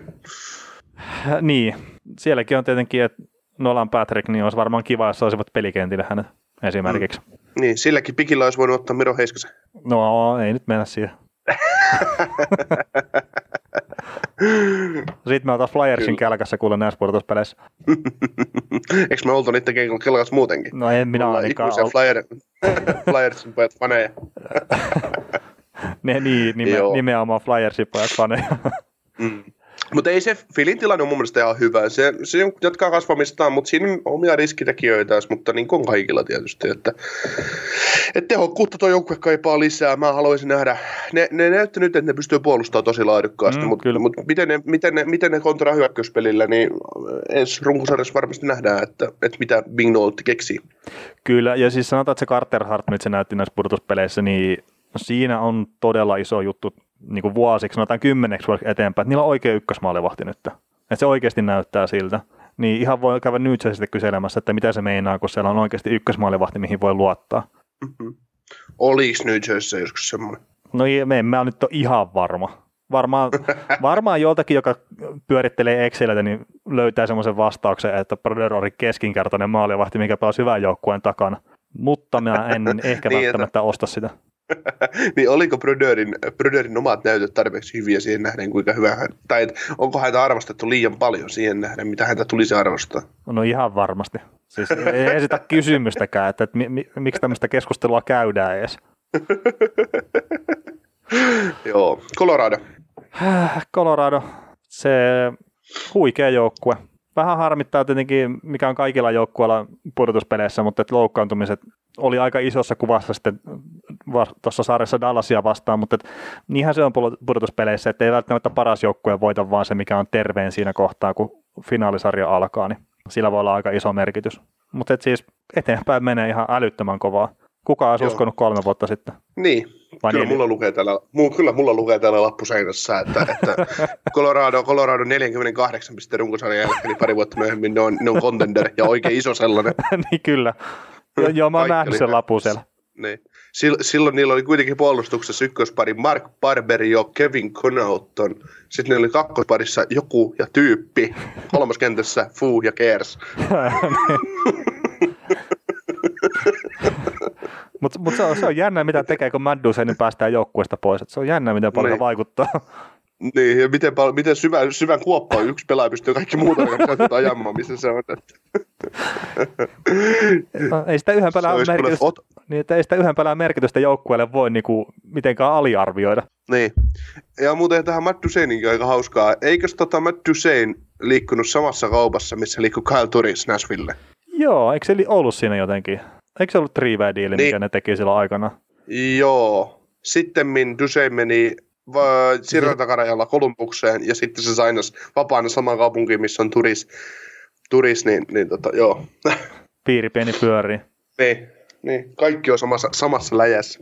Kyllä. Mutta joo, ei se, ei se yksin, ei se niin tietysti yksin, yksin pelaajista kiinni ole, mutta, mutta tota joo, kyllä mäkin näen Coloradon tilanteen tosi hyvänä, hyvänä. Mä oon nähnyt jossain semmoista pohdintaa tulevasta kaudesta, että ö, siellä on kaksi, kaksi sopimuksen päättävää puolustajaa, Ryan Graves ja Nikitsa Sadorov, ja mä näen, että Sadorov, että joltain kirjoittajalta, että Sadorov jatkaisi ennen Gravesia tuossa joukkueessa, tai Ryan Gravesia, niin, niin tota, voiko sä kertoa mulle, että mikä on tämä idea tässä aj- aj- ajatuksessa? No en mä tiedä, jos haluaa itse ampua jalkaa ja sitten vielä sen jälkeen toiseen jalkaan ja sitten lähteä satasta juokseen, niin kyllä sen sitten varmaan kannattaa tehdä silleen, mutta ei se nyt ihan sattumaa ollut, että Zadorovi oli tota, mun muistaakseni viltissä tälläkin kaudella. Mm.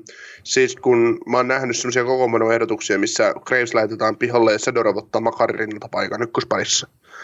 Niin Mitä pahaa Makari on tehnyt? Niin, en mä tiedä. Mutta en, en, en mä niin näe, että miksi Siis okei, jos, jos on pakko saada fyysisyyttä joukkueeseen, niin joo sit, mutta että en mä tiedä, saanatkaan Ratko Kudas. Et en mä nyt Sadorovia pitäisi itse henkkohtaisesti Coloradossa, mutta et ehkä jollakin on parempia insideja sitten siitä kyseisestä pelaajasta. Joo, mä oon kuullut semmoisen inside, että on niin diiva ja kusipäinen venäläinen, vaan kusipäinen joku venäläinen voi olla itsestään luulee, luulee olevansa ykkösparin puolustaja, todellisuudessa on seiskapakki, että, että tota. No se, se, on aika, aika insidea sitten jo. Mutta eikä siis Coloradon kohdalla sehän tulee pyöriä keskusteluissa vuosia. Että eikä siitä nyt sen, sen, sen enempää. samoissa, keskus, sam, samoissa keskusteluissa itse asiassa luin myös, että Colorado ikkuna on Stanley Cupin auki kaksi vuotta vielä mahdollisesti, mutta en mä nyt ihan sitäkään. Niin kuin se sitten meneekin. Niin, niin, no ehkä McKinnonin sopimus, mutta tekee McKinnonista huonomman pelaajan. No, no, no. Äh, Vegas. Vegas. Tota, joo. Siis, oliko, se, oliko tämä kausi reality check? Vegasille. Niin. No ehkä siis sille, jos miettii, että tapa millä ne tippu. Kert, ne, ne on saattanut tippua hei jo Vancouverille. Niin. Et, et, siis me puhuttiin jo siinä, niin kun Vancouver-sarjasta pelattiin se ratkaiseva peli, niin me puhuttiin sitä, että Vegas pyörii siellä sota-alueen ulkopuolella kiekollisesti ja se oikein, siis niin kuin, luo oikeasti vaarallisia maalipaikkoja. Niin Dallasia, kohta, Dallasia vastaan se vähän kostautui. Ja silleen pikkasen. Et Vegas jo näen sitten pyöritti niitä kaikkia pelejä, mitä mä katoin, mutta kun sitten ne maalit ratkaisee ja Dallas oli vaan röyhkeämpi joukkue. Ja niin, ve- siis to, niin. Ja siis kun Vegas on vetaranipitoinen joukkue, niin se, että onko niillä niinku oikeasti kovin montaa rania enää jäljellä tuossa jengissä, ennen kuin sitten tulee taas se ikä vastaan ja sitten ei, niinku, ei vaan kropat kestä noilla äijillä ja se taso tulee mm. tippuu väkisin. Mm.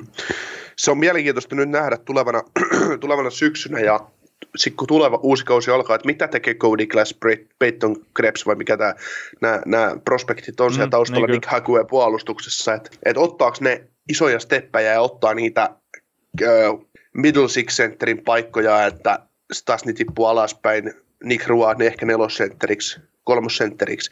Siis semmoista, niin kuin, semmoista, että tulisi lisää sitä taitoa sinne hyökkäykseen. Tuo joukkue on hyvä, se on laadukas, mutta kun siitä puuttuu se, sitä puuttuu se öö, mitä Andersissa oli yhden pelaajan verran. No niin, jos, jos nyt käytetään tätä tähtipölyä termiä, niin sitähän sieltä puuttuu. Mm. Että ei ole breakereita. Niin, me ei oteta Max Pacioretilta tai Mark Stoneilta tai Paul Stasnilta mitään pois, mutta kun ei ne ole, ei ne ole niitä pelaajia, ketkä, ketkä sä heität jäälle, kun sä, no, tai no, ne on Vegasissa niitä pelaajia, kun sä heität jäälle, kun sä tarvit maalin, mutta, mutta niin kuin, tai Marshall Schultz tai Riley Smith, ne on hyviä yksittäisiä pelaajia, mutta ne on kakkos-kolmoskorinäjiä tavallaan. Niin, no, no siis sanotaan tälleen, jos niin lähdetään Dallasin kautta hakemaan tätä pientä kulmaa ja lähdetään sinne 99 mestaruuteen Dallasin kautta, niin siis Jere Lehtinen, yksi kaikkien aikojen parhaimpia puolustavia hyökkäjiä NHL. Ja voitti selkeänsä ihan ansiosta ja oli ratkaisevassa roolissa myös siinä 99 finaaleissa. Mutta Jere Lehtinen ilman Mike Modania ja Brett Hallia, niin aika yksi olisi että jos sen pistää jonnekin vähän huonompaan ketjuun, että heittää nyt, että jos silleen niin kuin miettii, että tämä vaihtaa Jere Lehtisen ja Mark Stonein paikkoja keskenään, niin se on vähän niin kuin mitä mä haen siinä. Joo, ja sitten tota, heitetään tähän semmoinen vertaus, jossa vaihdat nyt vaikka Mark Stone ja Gabriel Landeskogin paikka, että pistää sitten Stonein sinne tota, Rontasen ja McKinnonin rinnalle. Siinä olisi sitten aika huikea kenttä heikasassa. No ois ei se, että se on huikea kenttä jo nyt, mutta jos halutaan parantaa jo huikeaa kenttää entisestään, niin, niin, niin, niin se on niin kuin, Mark Stone tekee kaikki jäällä oikein. Se on tosi, se otti paljon riistoja Dallasia vastaan. Se oli se hämmentäjä, se pystyi, se pelasi hyvä, hyvä peli puolustussuuntaan, mutta kun se ei pystynyt, äh, hän ei voi kaikkea tehdä. Niin, no ei tietenkään. Etkä sä voi luottaa siihen, että, että kun sä rakennat joukkueen, että sulla on Shea Theodore, joka tekee sun kaikki maalit pudotuspeleissä. Se ei vaan toimi. no se, se, on vähän huono tietenkin, että jos puolustaja on se ykköspistemies, niin, niin, niin ei se pitkä... Ottava, pitkä... Ottavassa, sitä, o, ottavassa sitä on yritetty. On, on, on, on. Ja hei, mutta mitä me tässä puolustaja Marta Miro Heiskanen jotain Dallasissa, sitä pistepörssiä on aika korkealla ainoallakin pistepörssissä. No, niin, että, niin, ja mitä... että, että... Victor Hedman on kuitenkin yhden maalin päässä NHL pudotuspelien piste, pistepörssin kuin maalipörssin kärkipaikasta, että niin. Bo Horvatilla on yhdeksän, ei kun anteeksi, Bo Horvatilla on kymmenen ja Hetmanilla on yhdeksän, niin niin, me, me ollaan niin tällä, että mitä me voidaan odottaa, jos pakkien varasta hommaa, mutta hetkinen, että se kaikki pakkien varassa. Joo, ne... Joo, mutta siis se on vaan niin kuin, mutta näiltä muilta näiltä joukkueilta, mitä me sanottiin just, että Dallas ja, ja Tampa, niin niille myös hyökkäjät onnistuu tekemään maaleja, että se ei ole mm. pelkästään niistä pakeista, Juu, pakeista lähtöisiä. Ei, ja siis Vegasilla, kyllä se niinku...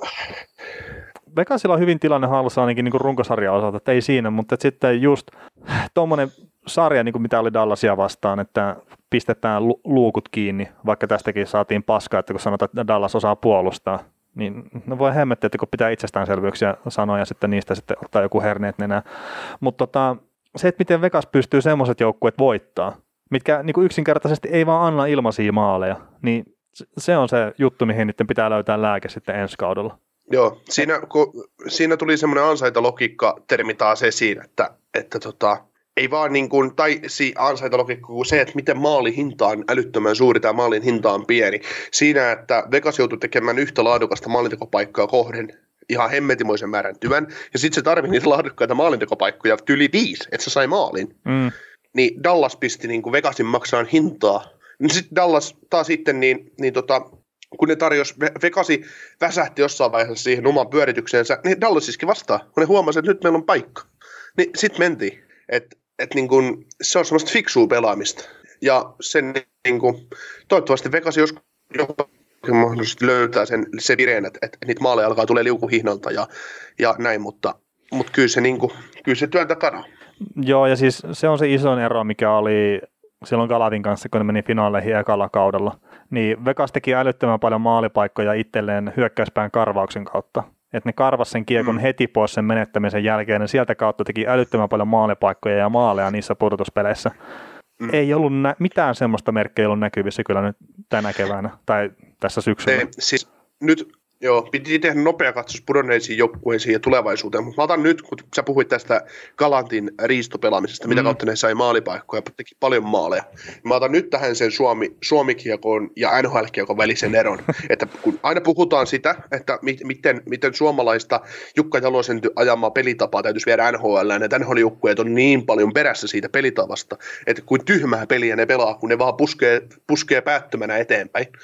Niin tässä tulee just se ongelma, että kun nhl identiteetti menee niin, että, että sä, sä tota, pelaat suoraviivasta peliä, sä haet kun on laskettu, että riiston kautta yksi hyökkäysolueen riisto tai keskialueen riisto, se johtaa aina maalipaikkaan niin sä mieluummin lähdet vaikka yhdellä, yhdellä pelaalla heittämään päätyä lähdet karva, luovut kiekosta, lähdet karvaamaan sitä takaisin, jotta sä saisit riiston hyökkäysolella ja lyhyt matka tehdä maali, kun sitten taas, että sä lähdet tiputtaa kiekkoa omiin ja lähdet organisoitusti hyökkäämään, hyökkäämään viisikkoa vastaan tavallaan tuoreilla jaloilla, joka taas tavallaan väistämättä johtaa siihen, koska se vastustajoukko saa puolustaa niin hyvin, että sun täytyy luopua kiekosta.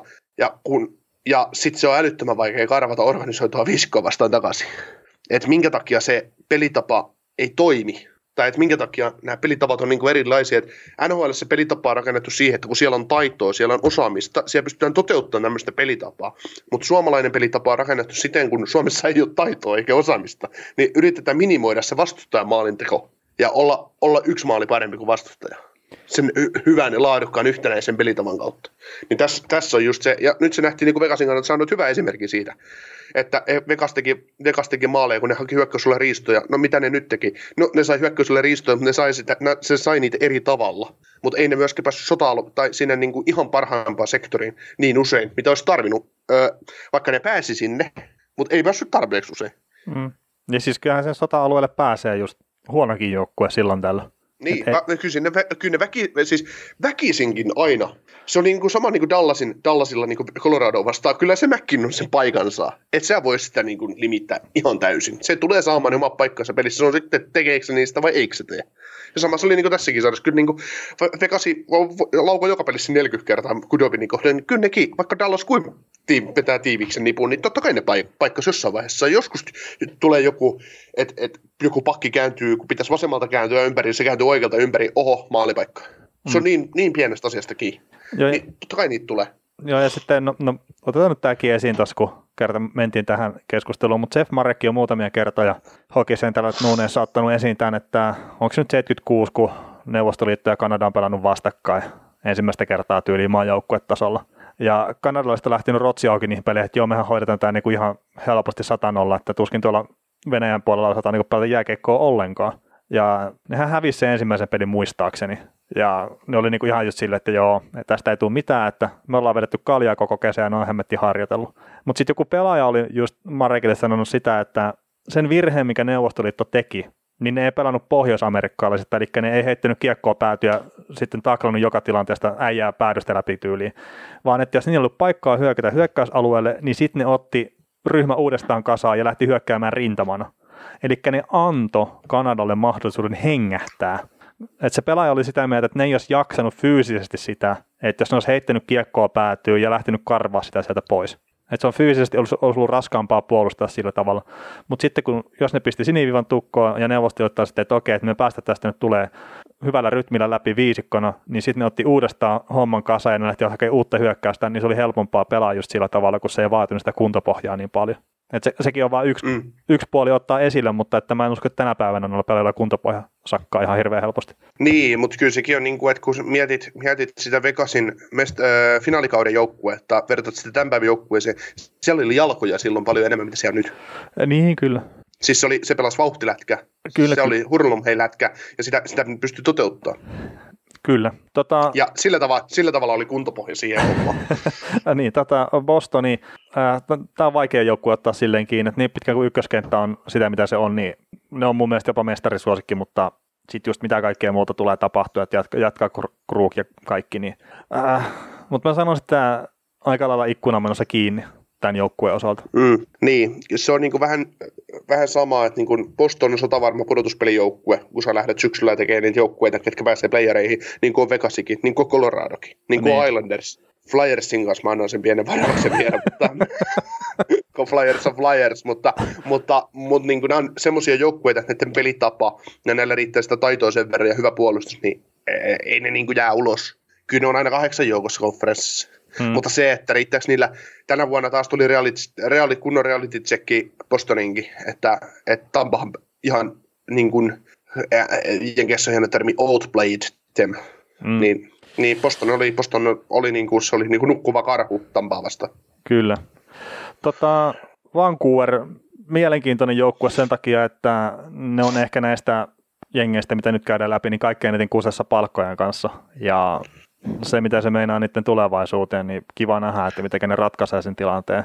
Mutta siis onhan toi nyt, siis, siis Colorado Vancouver, niin mä vaan ootan sitä, että ne jossain kohtaa tässä tulevina vuosina ne pääsee pelaamaan pudotuspeleissä vastakkain. Et, et siinä on semmoista jotain seksikästä olisi siinä otteluparissa nyt näiden pudotuspelien perusteella. Vaatko eri mieltä? No siis se olisi kyllä semmoinen hieno, hieno ottelusarja nähdä, että että miten kaksi joukkuetta, jotka hyökkää todella iloisesti ja pelaa todella niin kuin vaiherikasta jääkiekkoa, niin miten ne outplayaa toisensa? niin. Että miten, miten, ne, miten, miten minimoi toistensa mahdollisuuksia niin tavallaan, että kun joka, joka tilanteessa, lähdetäänkö siihen heti niin ottelu alusta ensimmäisestä aloituksesta, niin se kumpi saa kiekon teki maalin, sitten toisessa aloituksessa se kumpi, aina se on niin aloituksesta kiinni, että kumpi saa kiekon, niin tekee maalin, ja sitten lopulta se kumpi on voittanut kaksi aloitusta enemmän, niin ottelu voittaa. no Vancouverilla olisi etu siinä, silloin se on aina parhaiten aloittavia joukkueita. Se, se, se, J. Beagle ottamassa aloituksen pois aina aloituksessa J. Beagle vaihtoon ja niin. maali. Sitten se ottelu päättyi 43-2. Mutta se olisi varmaan semmoinen ottelusarja, jos taas joku ikinä katsonut jääkiekkoa, niin pistää tuota ottelusarjaa katsomaan, niin vaikea olisi niinku uskoa, että eivät sitten olisi jääkiekkofaneja sen jälkeen. Niin.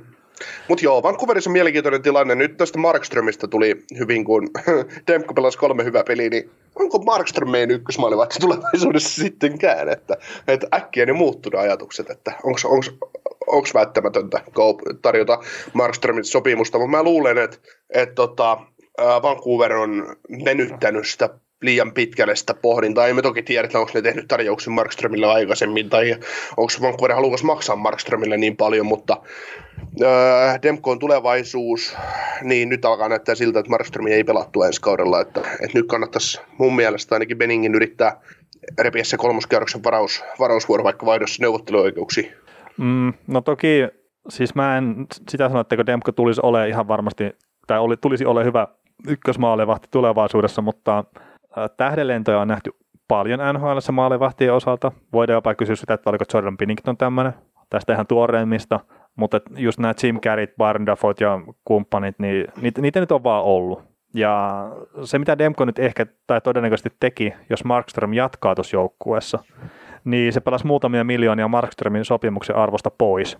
Ihan vaan mm. sillä, että hän osoitti, että hei, täällä on hei, toinenkin kaveri, joka pystyy pelaamaan ihan hyvällä tasolla, niin sitä Markströmiä ei ole mikään pakko pitää. Niin. Niin nythän on kyse siitä, että haluaako Markström jatkaa siellä ja just mikä se on, että kun kyseessä taitaa olla 30 maalivahti, jos mä väärin muista, niin se, että tekeekö sen sille kolmen vuoden sopimuksen vai kahden vuoden sopimuksen vai mitä, mutta että seitsemän vuotta tai tämmöistä, niin ei tule varmasti saamaan ja mitä esimerkiksi Brian Burke on sanonut, että 10 miljoonaa ei tule maalivahti saamaan enää ikinä. No okei, okay, Markström ei sitä muutenkaan, mutta että onko se sitten 5 miljoonaa vai mitä se on se sopimus? Mm. Siis tässä olisi nyt, kun Markström on tosiaan 30, ja täällä on ensi kaudesta Demkon kanssa sopimus, ja Demko on sitten ensi kauden jälkeen RFA, niin tähän voisi ihan hyvin olla, olla nyt semmoinen tilanne, että teet Markströmin kanssa kolmen vuoden sopimuksen, vaikka, vaikka tota, kolme, neljä, nel, neljä, neljä miljoonaa ehkä, ja sitten vaan katsot tulevan kauden, jos Demko on osoittaa, että hän on ansainnut ykkösmaalivahdin paikan, niin suojaa Demko ja Markströmi Seattle. Hmm. Se on niin yksinkertaista. Ei se, sä, sä otat tavallaan, te voit tehdä nyt kolmen vuoden sopimuksen, otat yhden vuoden Demkolle, että ota, ota paikka ykkösenä meiltä. Niin, se on hmm. Ja sitten ei tosiaan voi antaa vaan että mitään pykäliä, että on suojat automaattisesti siellä. Niin, niin. Tai antaa pykälä vuodelle 2122. No sekin on totta. niin. että et, saat trade-mahdollisuuden tähän, mutta se on niin just, että et, tavallaan se Seattle Expansion mahdollistaa nyt hyvän kikkailun, että kyllä se Markströmi kannattaisi sainata ja ottaa tuo hyvä, hyvä tandemi ja antaa, että Demko, että sä näytit, että sä oot hyvä maalivahti, niin näytä se runkosarjassa vielä. Mm. Ota ykkösmaalivahdin paikka, pelaa se itsellesi. Niin, kyllä. Sen jälkeen Kaukonenkaan ei enää epäile. no ei, mutta se vaan, että jos nyt sanotaan, että Markströmi myydään vaikka kolmoskierroksen varasoiketta vastaan Vancouver, Vancouver kuin Calgary, mm. ja sitten ne lähtee Demkolla tuonne seuraavaan runkosarjaan ja kolme ekaa peliä, niin jokaisessa pistetään kahdeksan kiekkoa sitten Demkon niin. taakse. Ja sitten ruvetaan kyselemään, että no hetkinen, Markström pelasi kaksi nollapeliä ja päästi sitten kolmannessa pelissä kaksi maalia, että mitä se pelaa neljä ja puolella miljoonaa Kälkärissä, että olisiko pitänyt tehdä jatkosopimus? niin, niin, niin, siis joo, se on just näin, näin että ymmärrän sun pointin niin. täysin ja että mitä, että niin kuin, fiksua, fiksuahan, öö, nyt kun avasin, avasin tämän Cup Friendly, friendly ja rupesin tarkemmin miettimään, niin fiksuahan tässä olisi nyt Markströmille tehdä jatko ja ottaa se kaksi hyvää maalivahti ensi kaudeksi. Ja jos se Demko tosiaan syö Markströmin, niin sit vaan ilmaiseksi pika tonne Seattle. Kyllä. Hei, mennäänkö Stanley Cup-finaaleihin? Puolitoista tuntia tehty jakso ja nyt päästään siihen, mikä on jakso aihe. No joo, siis mäkin itse asiassa ajattelin, että tunti menee tähän kaikkeen muuhun, mutta ilmeisesti nyt on ollut niin kivaa tässä taas, että kun jo viikkoa juteltu, niin piti sitten käydä ihan pitkän päälle läpi nämä edelliset aiheet. Mut joo. Joo. Stanley Cup-finaalit 2020, Tampa Bay Lightning vastaan Dallas Stars. Jonkun vetolapun näin, että 900 euroa oli joku niin napannut tästä, tästä finaaliparista, ainakin joku on tiennyt, että Tampa ja Dallas pelaa finaaleissa. Joo, siis tota, se oli, joku kaveri oli pistänyt, pisti ensin kuvan, kun Tampa meni 3 1 johtoon, kun Dallas oli mennyt finaaleihin. No niin, että paas nyt Tampa hoitaa ja sitten tuli lappu, seura, seuraava lappu panoksen kerran, että oli 15 eurolla lyönyt 62 kertoimeen tätä paria, että onnittelut sille vaan. Ja no joku toinen oli lyönyt jossain muualla 55 kertoimeen, että ei sekä huono kerroin ole, mutta jos veikkaus maksoi paremmin, niin, niin, niin. Tota, sinne varmaan kannattanut lyödä tämä uskomus. Kyllä, ja, ja siis tietenkin, että jos olet saattanut, saanut jotain vedonlyönnistä tällä parilla, niin onneksi olkoon. Ja hei, kaikki Tampa Bay Lightningin ja Dallas Starsin fanit, niin onneksi olkoon teillekin, että te pääsette nyt seuraa semmoista sarjaa, mitä te olette ottanut jonkun aikaa, että ainakin Dallasilla nyt on hetken aikaa edellisistä finaaleista, niin toivottavasti, mulle on henkkohtaisesti ihan sama kumpi voittaa, niin se, että, että toivottavasti nyt on, on tosiaan molemmilla tota, joukkueilla faneja niin kuin meidän kuulijakunnassa, että, että löytyy sitten niitä, kun pelit päättyy viimeistään keskiviikkona 39. niin on sitten muutama onnellinen kuulija meillä edes. Joo, tota, Tampa Bay Lightning ja Dallas Stars, jos sä mietit niin viime kesää, viime, kun me tehtiin ennakoita, niin ää, 62 on ollut hei aika kova kerroin tälle parille. Kun ihan oikeasti, kun lähdetään miettimään niitä lännenkin joukkueita, Dallas, miten Dallas vahvistui kesällä, mitä pelaajia sinne tuli, nyt on kausi pelattu alta, me ollaan nähty, mitä ne on pelannut, niin, niin ok, jos, jos me oltaisiin tiedetty, mitä nämä tulee kauden pelaamaan läpi, ja kuin tahmeita se hyökkäyspelaaminen edelleen on, niin ei välttämättä, mutta kun tämä, tämmöisetkin vedot on perustettu ennakko-odotuksia niihin lähden, lännen mm. mahdollisiin heppoihin, niin ethän sä lännestä oikeasti ehes ja St. Louis, Dallas, Vegas, Colorado, onko muita heppoja? Mitä sä ennen kautta ajattelet, että ketä, ketä olisi tänä vuonna voinut menestyä? No ei välttämättä. Et, Et... Äh, siis itsehän sanoin silloin ennakossa, että Dallas voittaa Centralin. Ei voittanut. Mutta se, että sä mietit, että tuohon joukkueeseen tuotiin kaikki näki ne ongelmat, mitä niillä oli viime kaudella esim. Tota, sen Luissia vastaan. Niitä puuttu fyysisyyttä, niitä puuttu leveyttä, niitä puuttu vähän kaikkea. Sitten sinne tuodaan Peri, Pavelski ja Sekera. Oho, pitäisi tota, tota, tota. Siellä oli ennestään vahva maalivahtipeli ja ihan hyvä puolustuskin, niin, niin tota, mikä jottei? Joukkueen mm. vahvistuu. Odot, mäkin odotin, että Pavelski tekee 30 maalia.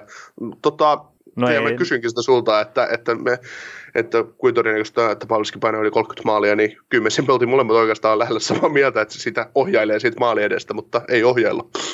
Mutta sitten sit, sit Tampan kanssa oli se puhe, että edellinen kausi, ihan huippukausi, pettymykseen päättynyt eka kierros, niin nyt, nyt ei lähdetä runkosarjaa pelaamaan liian hyvin, että säästään paukut pudotuspeleihin. No, runkosarja loppui vähän aikaisin, pudotuspelit alkoi vähän myöhään, sinne oli helppo säästellä. Niin NHL, nehän näki Tampa Bay Lightning, niin, Tampa Bay Lightning on NHL paras joukkue viimeisen kahden kolmen vuoden ajalta. Niin, on, on. Niin, kokonais, kokonaisvaltaisesti.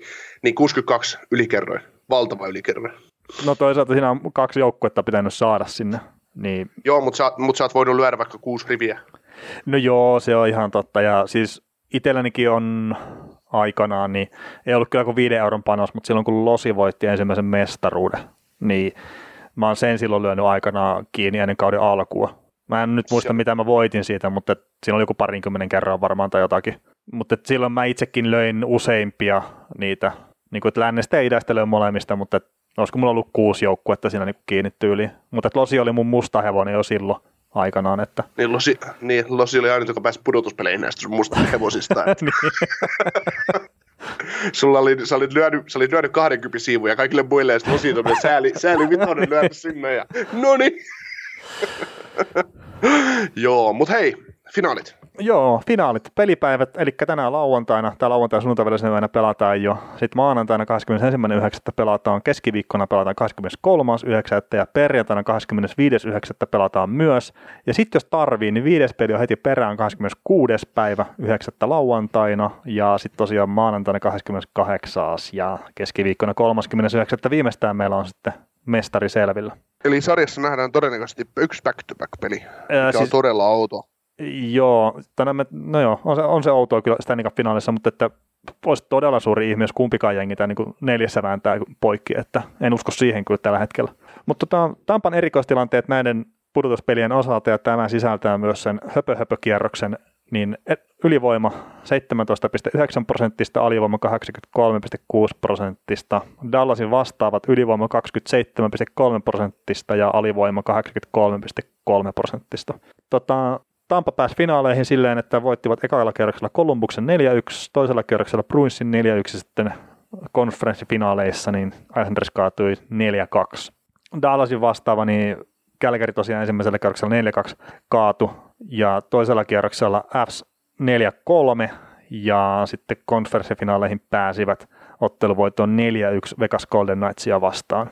Pieni muutos Dallasin kohdalla esim. maaleissa toiselta kierrokselta konferenssifinaaleihin. Toisella kierroksella tekivät Avalaisissa vastaan 28 maalia ja päästi 29. Konferenssifinaaleissa tekivät 9 maalia ja päästivät 8. Joo. Ja vaik, vaikka on kaksi peliä vähemmän pelattuna, niin ei noihin kahteen peli, viimeiseen peliin olisi silti mo, mo, kym, ö, tota 20 lisämaalia tullut. Että. Joo, siis on toi Tampa aika lailla tehokkaampi ollut tässä, tässä tota, niin pudotuspelien aikana. Et, et, ei, ei, ei, ei, siinä. Ja jotenkin niitä kommentteja nähnyt, että Dallas menee negatiivisella maaliarolla finaaleihin, mutta no kiva, jos te ne höpö, höpö pelit laskette mukaan, niin silloin varmaan näin onkin, mutta että on, onko ne nyt kaksi vai kolme maalia kuitenkin plussan puolella sitten, jos ottaa pelkästään nämä pudotuspelikierrokset mukaan? Neljä. Neljä. No niin, no niin, ei, mikä siinä sitten? Plus neljä. Niin. Mutta tota, haluatko jotain muuta ottaa kiinni vielä noihin joukkueiden teihin finaaleihin vai? Vai? Voidaan, ottaa sen verran, voidaan ottaa sen verran kiinni, että muistaakseni ennen kuin pudotuspelit alkoi, ja aina, tai silloin kesäkuussa ja heinäkuussa pohdittiin, kun, että jatkuuko kausi vai eikö jatku, niin puhuttiin siitä, että eihän se kausi enää ole sama, mikä on pelattu tuossa runkosarjassa. Ok, siinä on ollut pitkä tauko, mutta yllättävästi sellaiset joukkueet, jotka oli vahvoja runkosarjassa, niin oli myös vahvoja, vahvoja itse pudotuspeleissä, mm. ja puhuttiin, että niillä joukkueilla, ketkä aloittaa, aloittaa sääliplayereista, niin niillä olisi joku mahis, niin Vancouver pääsi toiselle kierrokselle. Ei kun konferenssifinaali, ei kun missä Vancouver pelasi? Toisella kierroksella hävisivät. Toisella kierroksella, niin. Mm. Konferenssifinaaleissa pelasi joukkueet, jotka, jotka tota, oli kaikki, kaikki lämmittelykierroksen kautta. Et, et, et ei siellä niin kuin, ja finaaleissa pelaa ne joukkueet, mitkä pääsi suoraan pudotuspeleihin. Niin ei siinä, niin kuin, ei siinä paljon, paljon sitten niin kuin se tullut niitä, että saa muutaman kovan pelin alle ja pystyy, pystyy siten kääntämään sarjoja ja olemaan paremmassa viressä. Että kyllä niin joukkueiden väliset tasoerot on ollut tässä kyllä niin kuin, ja juttelin itse asiassa just Ismo Lehkosen kanssa tuossa pari päivää sitten, niin nämä pudotuspelit on ollut hieno, hienot siinä mielessä, että jokaisesta sarjasta pystyy jälkikäteen sanomaan ihan selkeät syyt sille, minkä takia joku joukkue on mennyt jatkoon ja minkä takia joku jouk- toinen joukkue on niin pudonnut. Että, että se että ei ole niin oikeusmurhia ole tapahtunut. Ja, niin ja siis ne yllätykset, mitä just sieltä höpö-höpö-kierrokselta ja sitten säälipelejärjetten kautta, tai niiden joukkueiden välillä, niin ne yllätykset tapahtua ensimmäisellä kierroksella. Niin. Säälipelejä joukkueiden olisi pitänyt niitä voittaa niitä ensimmäisen kierroksen sarja. Onhan se nyt ihan selkeä, että sitten kun pelataan paras seitsemästä sarjaa ja sieltä mennään toiselle kierrokselle, niin kyllähän just ne, mitkä on pelannut sitä omaa höpö-höpö-turnaustaan, niin kyllähän ne sitten on niin jo pelin päällä mukana. Ja sitten siellä niin. no, se on selkeä, että minkä takia ne on ollut pelaa sitä omaa hienoa miniturnausta. Että ne on ollut parhaita joukkueita runkosarjassa ja se ei ole ihan sattumaa. Vaikka puhutaan aina, että mm. on pienet tasoerot ja kaikkea muuta NHL, mutta Tampa on tosiaan, niin kuin sä sanoit, niin se on viimeisen muutaman vuoden aikana niin paras joukkue koko sarjassa. Ja Dallas, niin se on ollut todella hyvä joukkue myös tässä pari viimeisen kauden aikana. Ja mitenkä paljon se nyt jonkun päätä kiristääkään, niin ehkä se parhaiten puolustava joukkue koko sarjassa viimeisen parin kauden aikana. Ja se näkyy myös mm. maalivahtien tilastoissa. Niin se, että onko tuolla nyt väärät joukkueet, niin ei todellakaan. Ja että olisiko siellä pitänyt olla jonkun sääliplayerin jengi, niin vaikea nähdä, kun niillä on niin isoja puutteita monilla ne joukkueilla niissä kokoonpanoissa. Ja sen takia ne ei ole ollut niitä kärkijoukkueita omissa divisioonissa. Mm, sitäpä, sitäpä. Ja tässä niin kuin joukkueiden, joukkueiden rakennukset ja joukkueiden, niin kuin, joukkueiden ne mallit, niin kyllähän ne tässä niin kuin tässä niin kuin näkee, että, ja pystytään sanoa, että, että just ollaan kerrottu, että minkä takia, minkä takia Coloradolla ei riittänyt, minkä takia Vegasilla ei riittänyt esimerkiksi Dallasia vastaan, missä tuli ne erot, että missä Dallas kompensoi sen, että he on jossain asiassa jäljessä, niin ne oli jossain toisessa vahvempia, ja nähdä, nyt on nähty leveyden merkitys. Mm, ehdottomasti. Mone, monessa suhteessa, että esim. Tampa on jyskyttänyt, kun niillä on niin leveä rintama, leveä sen avulla, avulla jatkoa pyyhkinyt siitä Kolumbuksen ja Bostonin tieltään ja, ja Islandersia vasta Islanders on pystynyt pelillisesti, pystyy pelillisesti haastamaan ihan yhtä hyvin kuin Columbuskin Tampa Bay, mutta sitten vaan kun Tampalla, Tampalla on sitä kärkiosaamista niin paljon, että sä vaadit ihan huippupeliin, että sä pystyt voittamaan Tampan. Kun sitten sieltä kuitenkin tulee joku, joku joku tyyppi ja painaa, painaa sen reppuun, että yleensä se on joku ykköskentän kaveri. Mm. Mainitaan Tampasta hei sen verran, että ne nyt kolme ensimmäistä kierrosta voitti, tai ne ratkaisi sen sarjan niin jatkoajalla. Ja tämä nyt aina historiassa ensimmäinen kerta sitten, kun ollaan Stanley Cup-finaaleihin tuotu silleen, että ottelusarjat on ratkaistu jatkoajalla. Ja itse asiassa yhden kerran aikaisemmin on pelkästään ollut sellainen tilanne, että on kolme sarjaa pistetty poikki jatkoajalla. Ja tämä on ollut 99 ja silloin Dallas ollut tämä, mikä on sitten lopulta Stanley Cup-finaali ratkaissut ratkaisevan pelin jatkoajalla.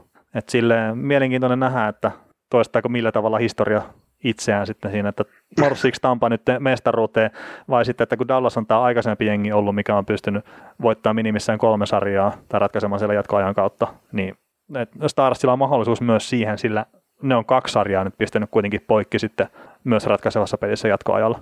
Niin meneekö sitten Stanley Cup myös sinne, että seiska peli jatkoaika, Dallas voittaa. Jollain tavalla kiista-alainen maali. Olisi tosi kiva hei muuten saada joku kiista siihen.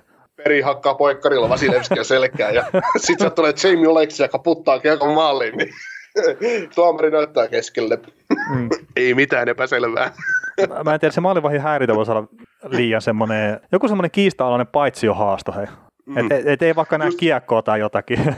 Niin, semmoinen, että niinku se nä- nähdään toista kamerasta, kamerasta mutta siellä, siellä ei ole jostain syystä kameraa.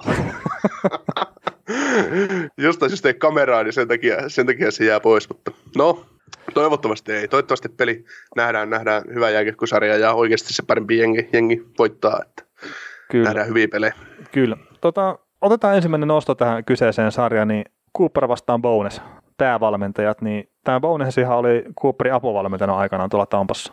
Ja ilmeisesti tämä nyt on ensimmäinen kerta NR-historiassa, kun entinen apuvalmentaja kohtaa aiemman päävalmentajansa Stanley Cup-finaaleissa.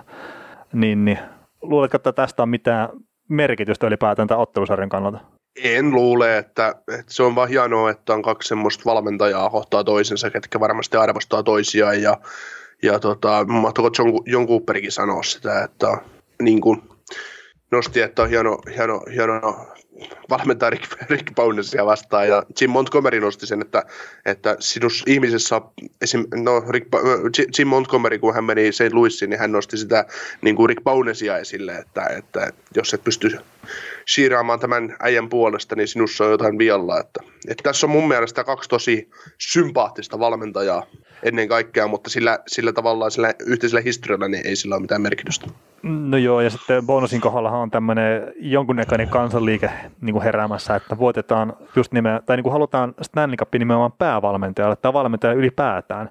Mm. Että jos on ollut aikaisemmin just näitä Tortonille tai Borguelle tai kellekä tahansa halutaan Stanley Cupia, nyt että halutaan pitkän linjan valmentajalle, jolla ei ole ennestään vielä sitä. Niin se on ihan mielenkiintoinen. Että Pohjois-Amerikassa on just tämmöistä pientä mm. ollut. Joo, mutta mä kuuntelin silloin Hockey Central, että nuun ei, kun oli Jeff Markin ja Elliot Friedmanin haastattelu, kun Brick Bones oli heidän, heidän juttu sillä, niin ää, Bones on kyllä mielenkiintoinen tyyppi. Sitä, sitä on todella miellyttävä kuunnella, sitä tyyppiä. Okei. Okay. Ja, ja Jamie Benhän sanoi niin kuin tosta, tosta, tosta Bonesista, että hän on, no säkin oot sitä puhunut aikaisemmin, Jamie Ben sanoi sen 3-1 ajatusta kirjoituksessa Elliot Friedmanin jutussa, että Bones on valmentaja, jo, jo, hän on niin kuin paras valmentaja, mitä Jamie Benillä on koskaan ollut, että, että että ok, valmentaja huutaa penkin takana ja riehuu ja haluaa meitä tekemään asioita, mutta jään ulkopuolella, niin valmentaja on aina semmoinen, että moro mitä kuuluu, se on, niinku, se on niinku pelaaja läsnä ja se on niinku, se, semmoinen valmentaja, joka, joka on osa, osa, osa jätkiä myös niinku kaukalla ulkopuolella, että se on niinku semmoinen, siellä varmasti ne ihmis, ihmisarvot tosi korke, korkealla sillä lailla, että osataan niinku, eh, kun valmentaja ja pelaaja ei saa olla kavereita keskenään. Että siellä osa, bonus varmaan handlaa sen, sen oikein hyvin, että, että siellä pystyy, pystyy niinku pelaajat, pelaajat ja kaikki, niinku, kaikki toimii hyvässä symbioosissa. No joo, ja siis on toi Victor Hedmanikin tosiaan kehonut bonusia äärettömän paljon, ja mikä on tuotu esiin nyt tässä viime aikoina tosi usein, että, että Hedmanilla oli tosi isoja ongelmia luottaa valmentajien sen, kun Pohjois-Amerikkaan.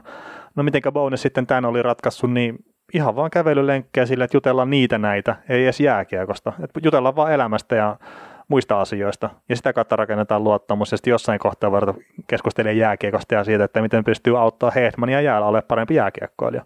Mm. Ja nyt tällä kaudella se esimerkiksi pudotuspeleissä näkyy nyt tosiaan sillä tavalla, että Hedman on se yhdeksän maalia tehnyt näihin pudotuspeleihin. Mm. Ja toi Paul Coffey on tehnyt 12 ja Brian Leeds on tehnyt 11 pudotuspeleissä aikanaan. Ja ne on niin kuin ainoat puolustajat, mitkä on NHL-historiassa tehnyt enemmän maaleja kuin Victor Hedman on nyt tällä hetkellä tehnyt.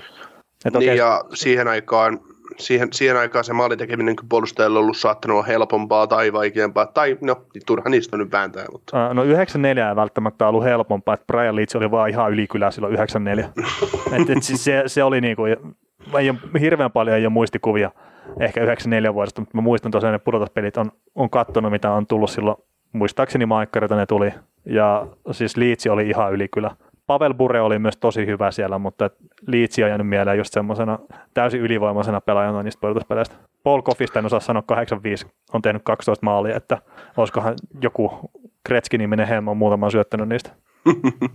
Joo, mutta ei, tähdet on tähtiä ja Hedman on, Hedman on osoittanut jo monen vuoden ajan olemansa ihan maailman parhaita puolustajia ja, ja tota, tämä pudotuspelirani on ollut semmoinen Hedmanilta, että et sanotaan se nyt tällä hyvissä ajoin, että kun puhutaan Conn Smythe niin ei mitään pois Braden Pointilta Tampan puolelta, mutta jos Tampa voittaa mestaruuden, niin Hedman voittaa Conn Smithen. Ei, ei, mitään, ei, ei mitään syytä jakaa sitä kenellekään muulle. Joo, no mennään Conn vähän ajan päästä, mutta, mm. mutta se tiedät tietenkin, että, että lehdistö jakaa tämän kyseisen pystin, niin se ei välttämättä taas Järren kanssa niin kuule millään tavalla käsikädessä sitten nämä valinnat. Mm. Mutta tota, mä haluan nostaa yhden jutun esiin tuosta just Tampasta, että kun viime kaudella oli niin, niin huikea hyvä vuosi, mitä se oli. Ne teki historiaa monella tasolla. Ne voitti paljon pelejä, keräsi älyttömästi pisteitä, teki maaleja enemmän kuin mitä on tehty vuosikymmeniä. Ja sitten pudotuspeleissä 4-0 turpaan Kolumbukselta. Ja palkintokaalassa sitten vitsailtiin tästä, että NHL teki, Tampa teki näitä NHL-ennätyksiä niin kuin monilla mittareilla, että runkosarjassa voitettiin ennätyksellisen paljon ja sitten pudotuspeleissä lähdettiin laulu ennätyksellisen nopeasti. Se ei varmasti ole ollut mikään semmoinen kiva juttu silloin aikana, ja Vasilevski, niin se oli hauska kyllä se kivikasvo, mikä sitten oli siinä. Että ei, niin ei, ei yhtään hymyilyttänyt se kyseinen vitsi. Ja nyt kun miettii tätä kautta, niin se näyttöhalu, mikä sillä jengillä on ihan varmasti ollut, kun pudotuspelit on alkanut, niin toi tuommoinen yksittäinen nosto, yksittäinen juttu, että me, mitä sä vitsailet jostain joukkueesta, niin varmasti toista näyttöhalua, ja nyt näissä finaaleissa, niin luulet, että se edelleenkin tuo sitä voimaa, että ne soittaa sitä hemmetin vitsiä siellä joka kerta, niin kun peli alkaa, että no niin, kattokaa tämä jätkät, ja sitten lähdetään. ei tarvitse niin. mitään muuta niin. puhetta pitää. Niin, en mä tiedä, se, ehkä se ei määrää sen enempää. niin siis ei, ei motivoi joukkuetta vai? Niin, siis eikä, eikä se on niinku semmoisia asioita, mitkä on tapahtunut, tapahtunut vuosi sitten, niin, niin tota, ei niitä kannata enää, enää murehtia. Että kyllä tuo joukkue varmasti tietää jo, että kuinka hyvä, hyvä ne on. Ja, ja tota, ne on neljän, neljän, päässä, tota, neljän voiton päässä mestaruudesta, niin, niin, niin, niin se siinä. Pelataan omaa peliä, luotetaan, luotetaan omaan juttuun. Lähdetään, lähdetään hyvillä syötöillä omalla alalta purkamaan vastustajan viisikkoa, mennään hyökkäysalalle, pyörittää kekkoa, yritetään laukoa mm. kekkomaaliin. Ja... Sitten jos vastustaja emme onnistu siinä, niin yritämme puolustaa hyvin. Joo. Yritetään saada jalat liikkeelle heti peli alusta asti. Niin, muistetaan aina, jokainen vai vaihto kerrallaan, erä kerrallaan. no niin. No miten tota, no Braden Pointin terveystilanne tietenkin on, että oli kaksi peliä sivussa tuossa islanders ja ne oli ne pelit, mitkä Islanders voitti. Eli tärkeä pelaaja, vaikka nyt ei ollut viimeisimmässä pelissä selkeästi ollut täyskuntoinen, mutta äärettömän tärkeä pelaaja Tampalle ja sen kyseisen joukkueen paras hyökkääjä. Niin miten sitten, siis no point on yksi, mutta siellä on muitakin sitten pelaajia, mistä on ollut vähän semmoista, että onko täydessä, täydellisesti terveenä, ja varmaan ei ole kerta pudotuspelit on tässä jatkunut jonkun aikaa, ja Tampa on kulkenut raskaan tien, että just Kolumbusta vastaan, Bostonia vastaan, Islandersia vastaan. Siellä on tullut sitä pommia ja nyt tulee Dallas vastaan sitten. Ja on raskas joukkue ja pystyy varmasti, no nyt sanon kyseenalaisilla keinoilla, mutta että just sillä hyvällä taklauspelaamisella ne pystyy horjuttaa tuota jengiä ja ehkä jopa ottaa kiinni siihen, että Braden Point ei ole täysin terve. Onko Kutserovilla jotain ongelmaa, mikä on sitten muiden pelaajien tilanne, niin näet sä tämän, miten isona juttuna koko ottelusarja lähdettäessä? Niin, totta kai. Et mä lähinnä tuossa mietin, mietin sitä, että kun Stamkosin nimeä nostetaan esimerkiksi ylös koko ajan, että onko pelaaja valmis, valmis niin kuin, onko mahdollista tulla vielä mukaan, mukaan pudotuspeleihin, niin, niin, niin, niin. On käynyt jäällä, hei. Stamkosi siis. Et ei, niin kuin, mitä? Niin, Stamkosi on käynyt Päästäs. jäällä.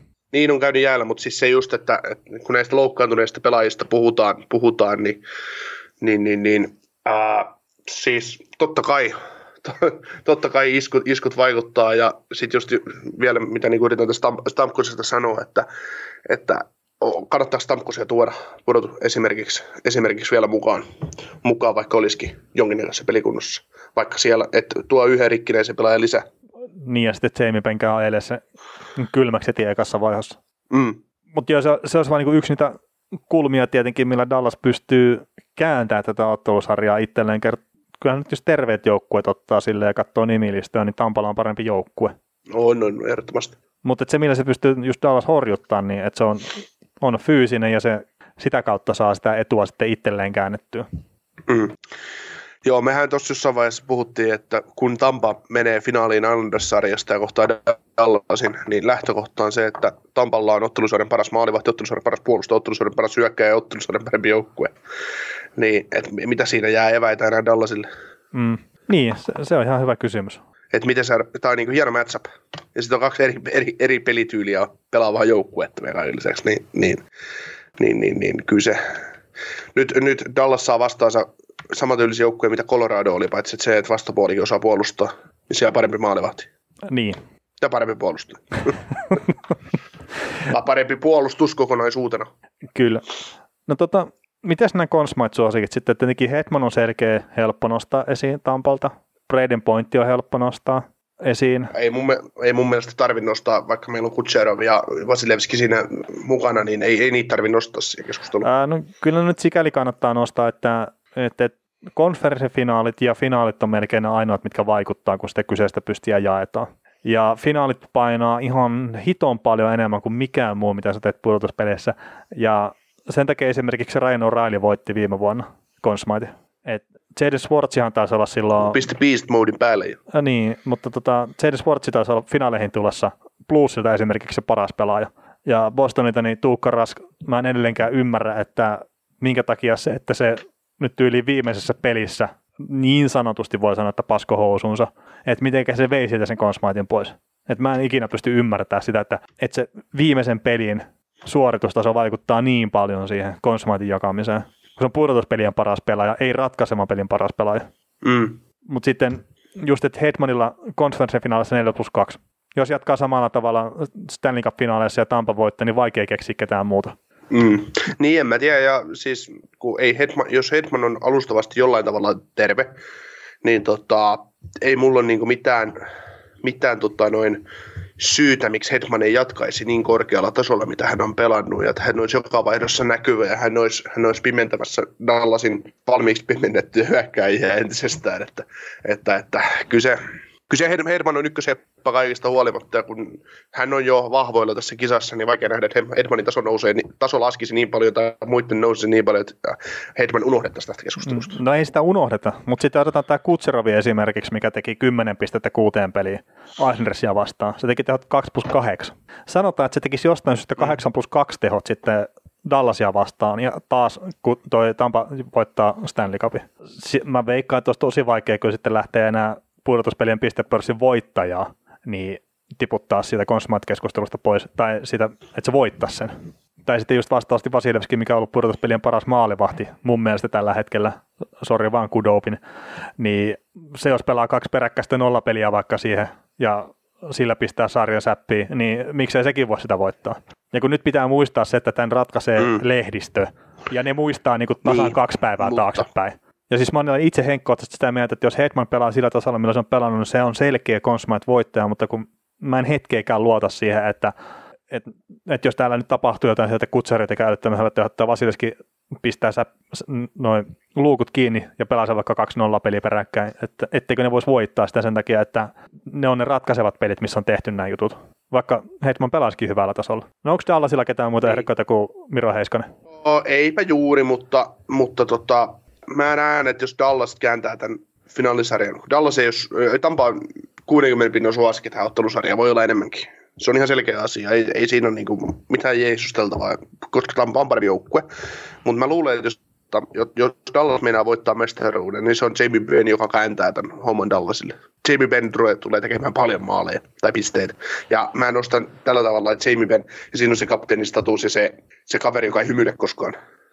Mm. niin tota, se, se, se nostaisi sitten Jamin tavallaan Heiskasen yläpuolelle. Kun Heiskanenhan on vaan tuommoinen teinikiekkoilija, joka, joka vaan letkyttelee pisteitä menemään ja tällä. Ja Jamie, Jamie on tuommoinen raavas kanadalainen, joka, jolla on kivireki, kivireki kiinni selässä ja se vaan vetää sitä, peri, vetää sitä perässä ja iskua tulee vastaan, mutta siirtää kaikki pois tieltään. Niin, niin siinä, siinä, tulee taas tämmöinen, että, no, että, että kyse... Joo, ja onhan siinä se niin, Siinä on se, se nämä viimeaikaiset näytöt, niin Heiskanen konferenssifinaalissa 0 plus 1, Jamie Benn 3 plus 2 sitten taas siellä. Ja sitten se sama rata mm. tavallaan taas jatkuu finaaleissa, niin Et, ei Heiskanen niin. tule voittaa sitä sitten. Olkoonkin, että Heiskanen on niin. eittämättä niin kuin, Joo. varmasti saattaa olla tärkeämpi pelaaja kuin Jamie Benn, vaikka se tekisi yhden yhtä tehopistettä. Mutta mm. kun taas sitä pistepörssiä tuijotetaan sitten siinä kohtaa, kun ratkaisuja tehdään. Joo, ja sitä, just sitä edellistä päivää, että ja niin. ei mu, mu, pyyhkiytyy kaikki menneet mielestä. Ja sitten, no, no sanotaan nyt se Kudopinkin, että se on ollut hyvä Mut, maalivahti, ja miksi? se, että, että Dallas voittaa, niin se saattaisi kyllä vaatia sitä, että Kudopin on tuossa keskustelussa mukana. Mutta joo, olit varmaan mm. menossa siihen, että miksi Tampa voittaa, vai olitko? Tippuko Nikolin? Joo. joo, et tippunut ilmeisesti linjoilta.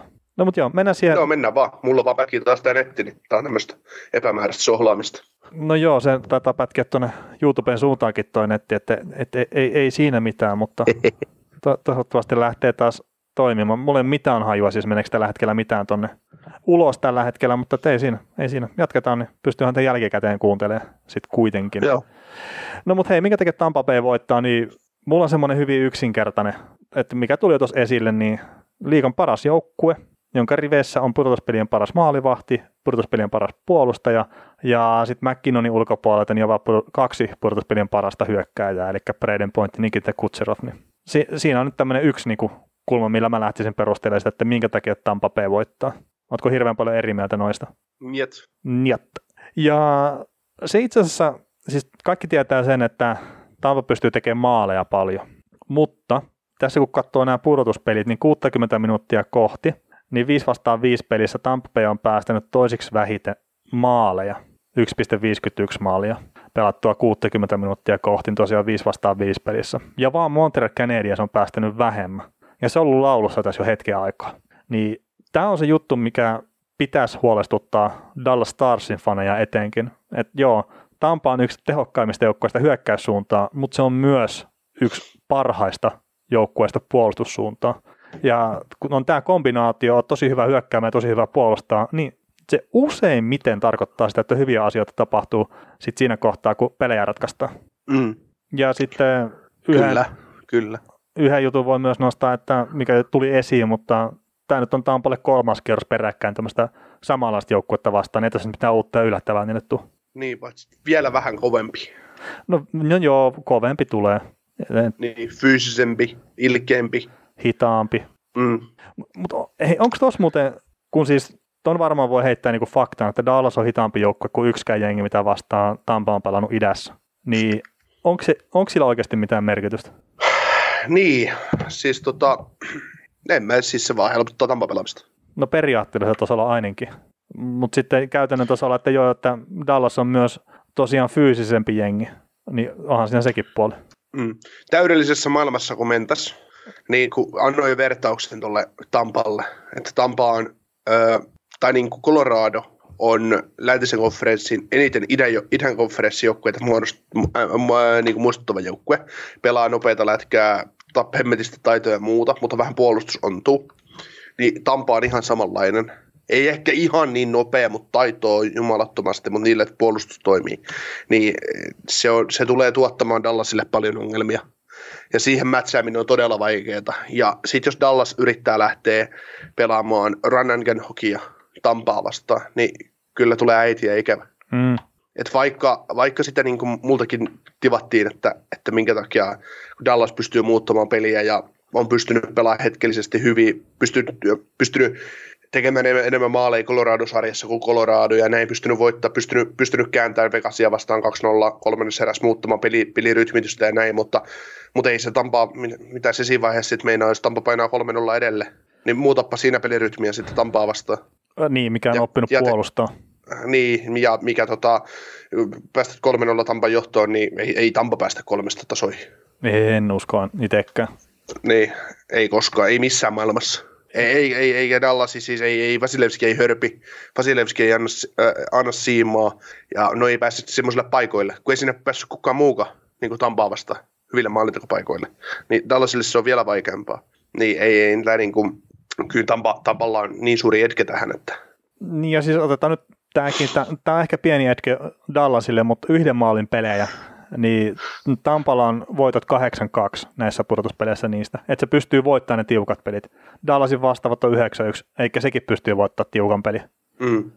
Ja siis mä itse veikkaan, että tämä tulee olemaan vähämaallinen sarja, missä on pal- niin kuin noita yhden maalin pelejä tai sitten kahden maalin pelejä tehdään tyhjiä, niin tulee olemaan valtaosa.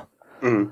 Ja Tampa ei ole mulle näyttänyt näissä pudotuspeleissä mitään semmoista, minkä takia mä en uskos niihin näissä peleissä. Toki hitto kun Dallas on ollut ihan yhtä hyvä, mutta mennäänkö siitä sitten siihen, että minkä takia Dallas voittaa tämän kyseisen sarjan? No joo, no joo, pistetään meikäläisen puolesta Dallas, Dallas-juttu tähän päälle sitten, että öö, se, että Dallas pystyy omalla, omalla tyryydellään tavallaan, omalla fyysyydellä, omalla, omalla sitkeällä puolustuspelaamisella pitämään pelit tiukkoina – ja esimerkiksi voittamaan jatkoajan kautta niitä pelejä.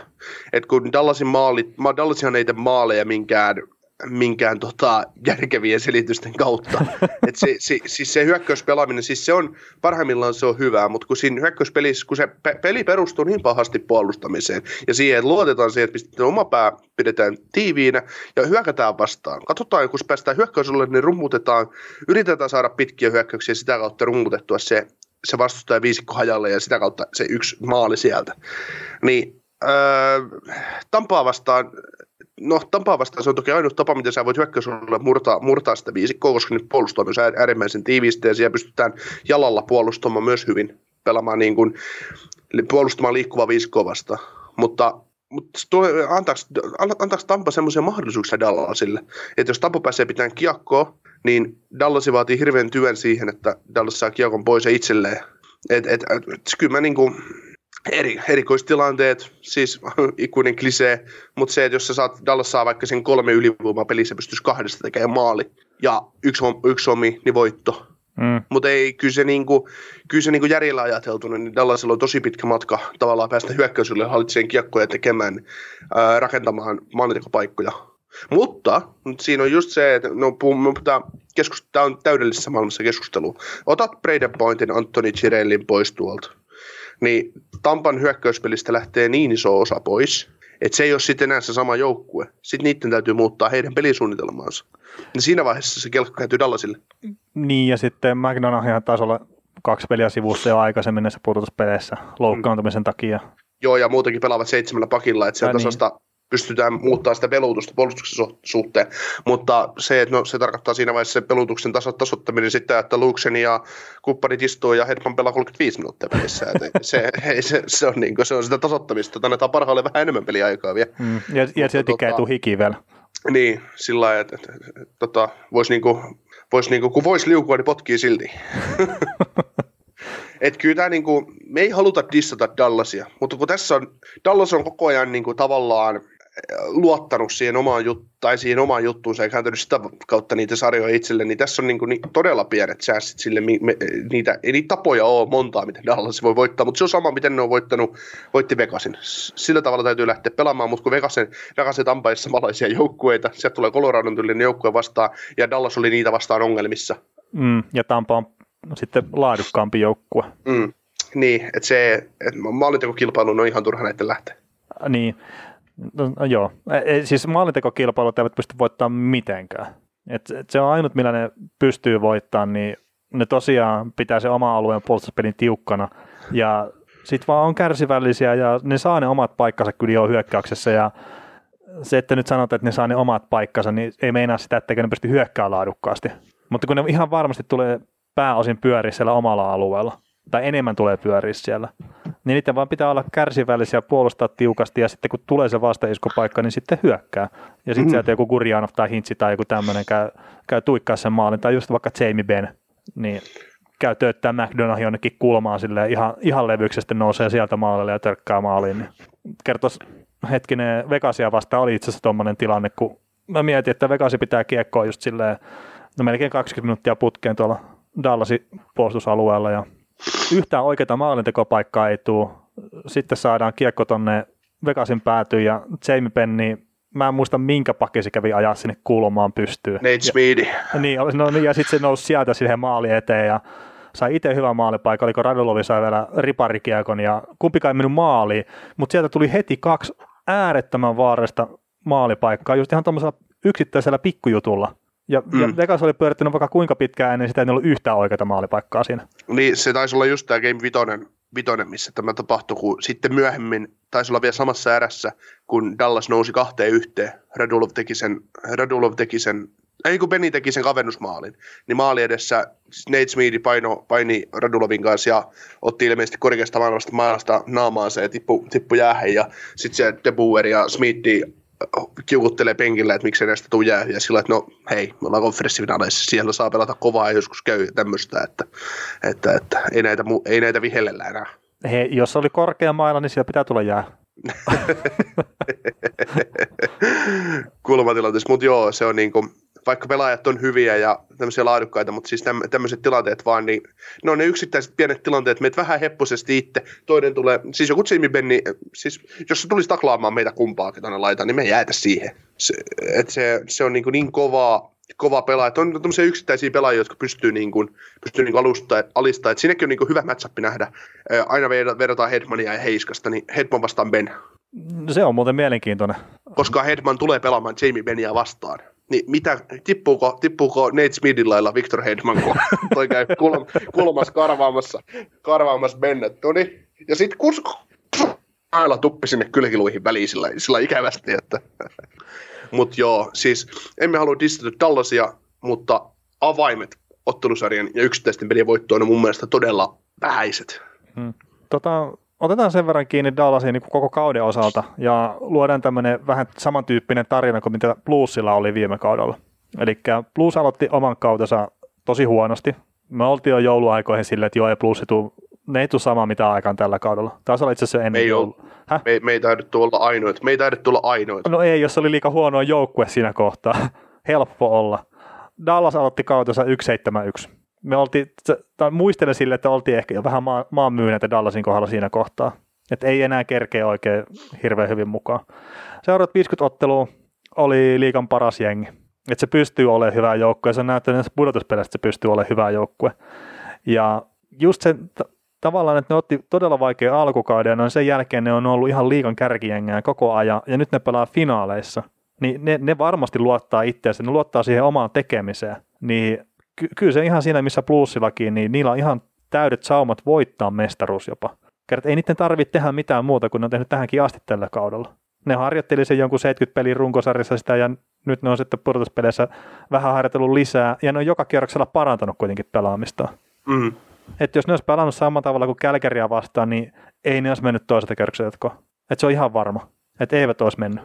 Niin, ja, Mutta sitä vaan täytyy, täytyy niinku, peli täytyy aina suhteuttaa vastustaja. Niin, ja siis nyt on tietenkin se ultimaattinen testi, että tulee NHL paras joukkue vastaan. Ja se on se testi, mikä, siis mä en henkkohtaisesti, mä en usko, että Dallas pystyy sen päihittämään tämän testin, että ne pystyisi voittaa Tampan, mutta koska mä sanon näin, niin ihan varmasti Dallas sen voittaa. Mutta jos mun pitäisi veikkaa, niin tämä on just maksimissaan kaksi voittoa Dallas pystyy vääntämään tästä saarista ja Tampa nostelee kannua. Joo, samoilla fiiliksillä itsekin, että pohdin tuossa, pohdin tossa, että kun odotteli Stanley finaalikertoimia, että, että Tampaa voisi lyödä, lyödä isonkin, ihan oikeasti ison siivun, että ne voittaa mestaruuden, mutta 1.55 ei kelpaa mulle. Ei kelpaa mulle, niin itse kanssa odotan, että tämä on Tampalle 4-1 tai jopa 4-0 tämä ottelusarja.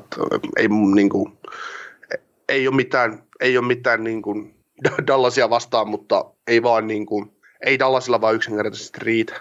Niin, no siis samat fiilikset, mutta sanotaan nyt tässä, Mut, ensi viikolla varmaan niin. jotain jaksoa tehdään ja pelit on todennäköisesti silloin vielä kesken, niin saattaa olla hyvin erilainen ääni kellossa. Ei me yhtään odotettukaan, että Dallasista löytyi tällainen liike tähän ottelusarjaan. ne on vienyt nyt 6, 1 ja 7, 2 ne, ne on niin repinyt tuolla aktiivisella syöttelyllä ja ne, ne johtaa joka pelissä laukauksen 40-20. Ne ei päästä edes Tampaa maalintekopaikka. Ei ne päästä edes siniviiva yli kiekon kanssa. Ainoat, ainoat paikat, mitä Tampa saa, on, tai laukauksen kohti maali on, kun Luxen käy vetämässä siniviivan jälkeen kohti Kudobinia. Että. no joo, ei, ei vaan. Siis nämä on veikkaukset täydellisessä maailmassa, että ei Braden Pointin kumppanit ei tipu loukkaantuneiden listalle, mutta tiputetaan Braden Pointti pois sieltä, niin tämä äkkiä seitsemän pelisarja ja sitten on Dallas, Dallas vahvoilla, mutta luotetaan, että pelaajat pysyvät niin terveenä kuin voivat vielä pysyä olla ja, ja tota, mennään, mennään uskomuksien mukaan, että Dallas voittaa, tai Dallas, kun Tampa Bay voittaa tämän ottelu sarjan selkeästi ja, ja nostelee kannua vielä syyskuun puolella. Joo, joo, samat fiilikset itsellä, että Tampa Bay tosiaan nostelee kannua. Ehkä vähän lyhyemmän sarjan päätteeksi kuin tosiaan se seitsemän peliä, mutta, mutta katellaan, katellaan mitä pelit on tullessaan ja mä itse asiassa odotan niin kuin hyviä finaaleita kaikesta huolimatta. Et vaikka me on, mä oon dissannut Dallasia ja kaikkea, niin mä otan kuitenkin, että tulee hyvät finaalit. Joo, ihan varmasti nähdään hyvät finaalit, mutta sitten se on just, että se, finaali, jokaisessa ottelussa vaan aina jostain syystä se tapaa vähän parempi joukkoja, kun kääntää ne itselleensä. Mm. Että varmasti nähdään ihan vaiherikkoita ja eh, hienoja tunteita sisältävät finaaliottelut. Joo, hei, nopea kyssäri vielä tähän loppuun, ennen kuin pistetään lähetys poikki, niin jotain keskustelua on ollut etenkin ennen pudotuspelien alkua siitä, että tätä mestaruutta ei voi arvostaa samalla tavalla kuin muita, mitä tässä nyt on jaettu normaalin kauden päätteeksi, niin Mä nyt en muista, mitä me ollaan tästä aikaisemmin juteltu, mutta nyt kun on katsottu näitä pudotuspelejä molemmat sille aika intensiivisesti, niin ja näet sä niin tässä mitään semmoista pienintäkään, että voi sanoa, että tämä ei ole ollut oikea mestaruus? ei. Et nämä on ollut aika kovia pelejä, mitä on katsonut. Ihan, on, no, ja siis mun mielestä jääkiekko on ollut todella hyvä näissä pudotuspeleissä tähän asti, ei, se, niin kuin, ei voi sanoa, että on keskenkuntoisia pelaajia niin kuin pelaamassa, että kyllä tuo, niin. ja katsotaan pelaajien tuuletuksia, valmentajien tuuletuksia, haastatteluja, niin kyllä siellä, kyllä siellä vedetään ihan täysillä, ja ei se niin kuin, kyllä, nämä, kyllä nämä välittää tästä ihan yhtä paljon kaikista muistakin. Joo, ja kun tosiaan voidaan sanoa, että ei tuolla ole väärät joukkueet pelaamassa. Sekin ei, on, että, missä nimessä. Niin, että kyllä tämä on ihan niin kuin täyden arvon tämä mestaruus just minultakin saa. Ja, ja, ja se pitää ottaa kuitenkin huomioon, että nämä on ollut aika pitkään he erossa läheisistä nämä ihmiset. Että en, en mä itse välttämättä... Joo, ja nyt niin tuli kuin... vielä viimeinen... Viime... Joo, sano vaan. Niin, niin sano vaan. Ei, niin, siis mä olin vaan, että en mä välttämättä itse haluaisi olla omasta perheestä erossa. Siitäkin huolimatta, että moni asia näin niin kuin vitsin varjolla, niin kotiolot voittaa, mutta sitten ensimmäisen viikon jälkeen niin alkaisi olla aika kova ikävä. Ja nyt tuli vielä viimeinen tieto, että Yhdysvalloista niin perheet ei pääse Kanadaan kuplaan. Joukkueet, joukkueet Dallasin ja, Dallasin ja Tampan tota, noin, pelaajien perheet niin ovat, eivät pääse rajan yli. Mm. Perheet toivoo varmaan, että tämä menee 4-0 poikki. no ei, mutta siis niin nopeasti homma pakettiin ja sitten pääsee taas olemaan perheiden kanssa ja ja näin, mutta ja se on, että me aina puhutaan pelaajista tai ehkä välillä jopa valmentajista, mutta kun siellä on sitten ne kaikki muutkin huoltajat jne, niin ne on kaikki siellä sitten samassa veneessä. Et siellä on paljon semmoisia ihmisiä, mitä ei ikinä nähdä TV-ruudussa ja muuta, jotka on myös erossa omista perheistä. Mm. Et vielä, vielä maksimissaan parisen Kyllä. viikkoa tosiaan, no. tai puolitoista viikkoa tsemppaamista ja sitten on homma paketissa tämän kauden osalta. Niin, 11 päivää. Joo, kyllä. Mutta hei, ensi viikolla todennäköisesti johonkin kohtaan otetaan podcasti, mutta että en nyt osaa taas päivää sanoa perjantai lauantai olisi tämmöinen niin vahva veikkaus, mutta palataan siihen sitten lähempänä. Mutta tämän illan osalta, niin omalta osalta todella isot kiitokset ja, ja, ja palataan tosiaan ensi viikolla taas ääneen. Yes. Yksi pieni juttu keikkuu Ikean myyntitilastojen kärjessä vuodesta toiseen. Se on Ikea parhaimmillaan, sillä se antaa tilaisuuden nauttia hyvästä designista edullisesti.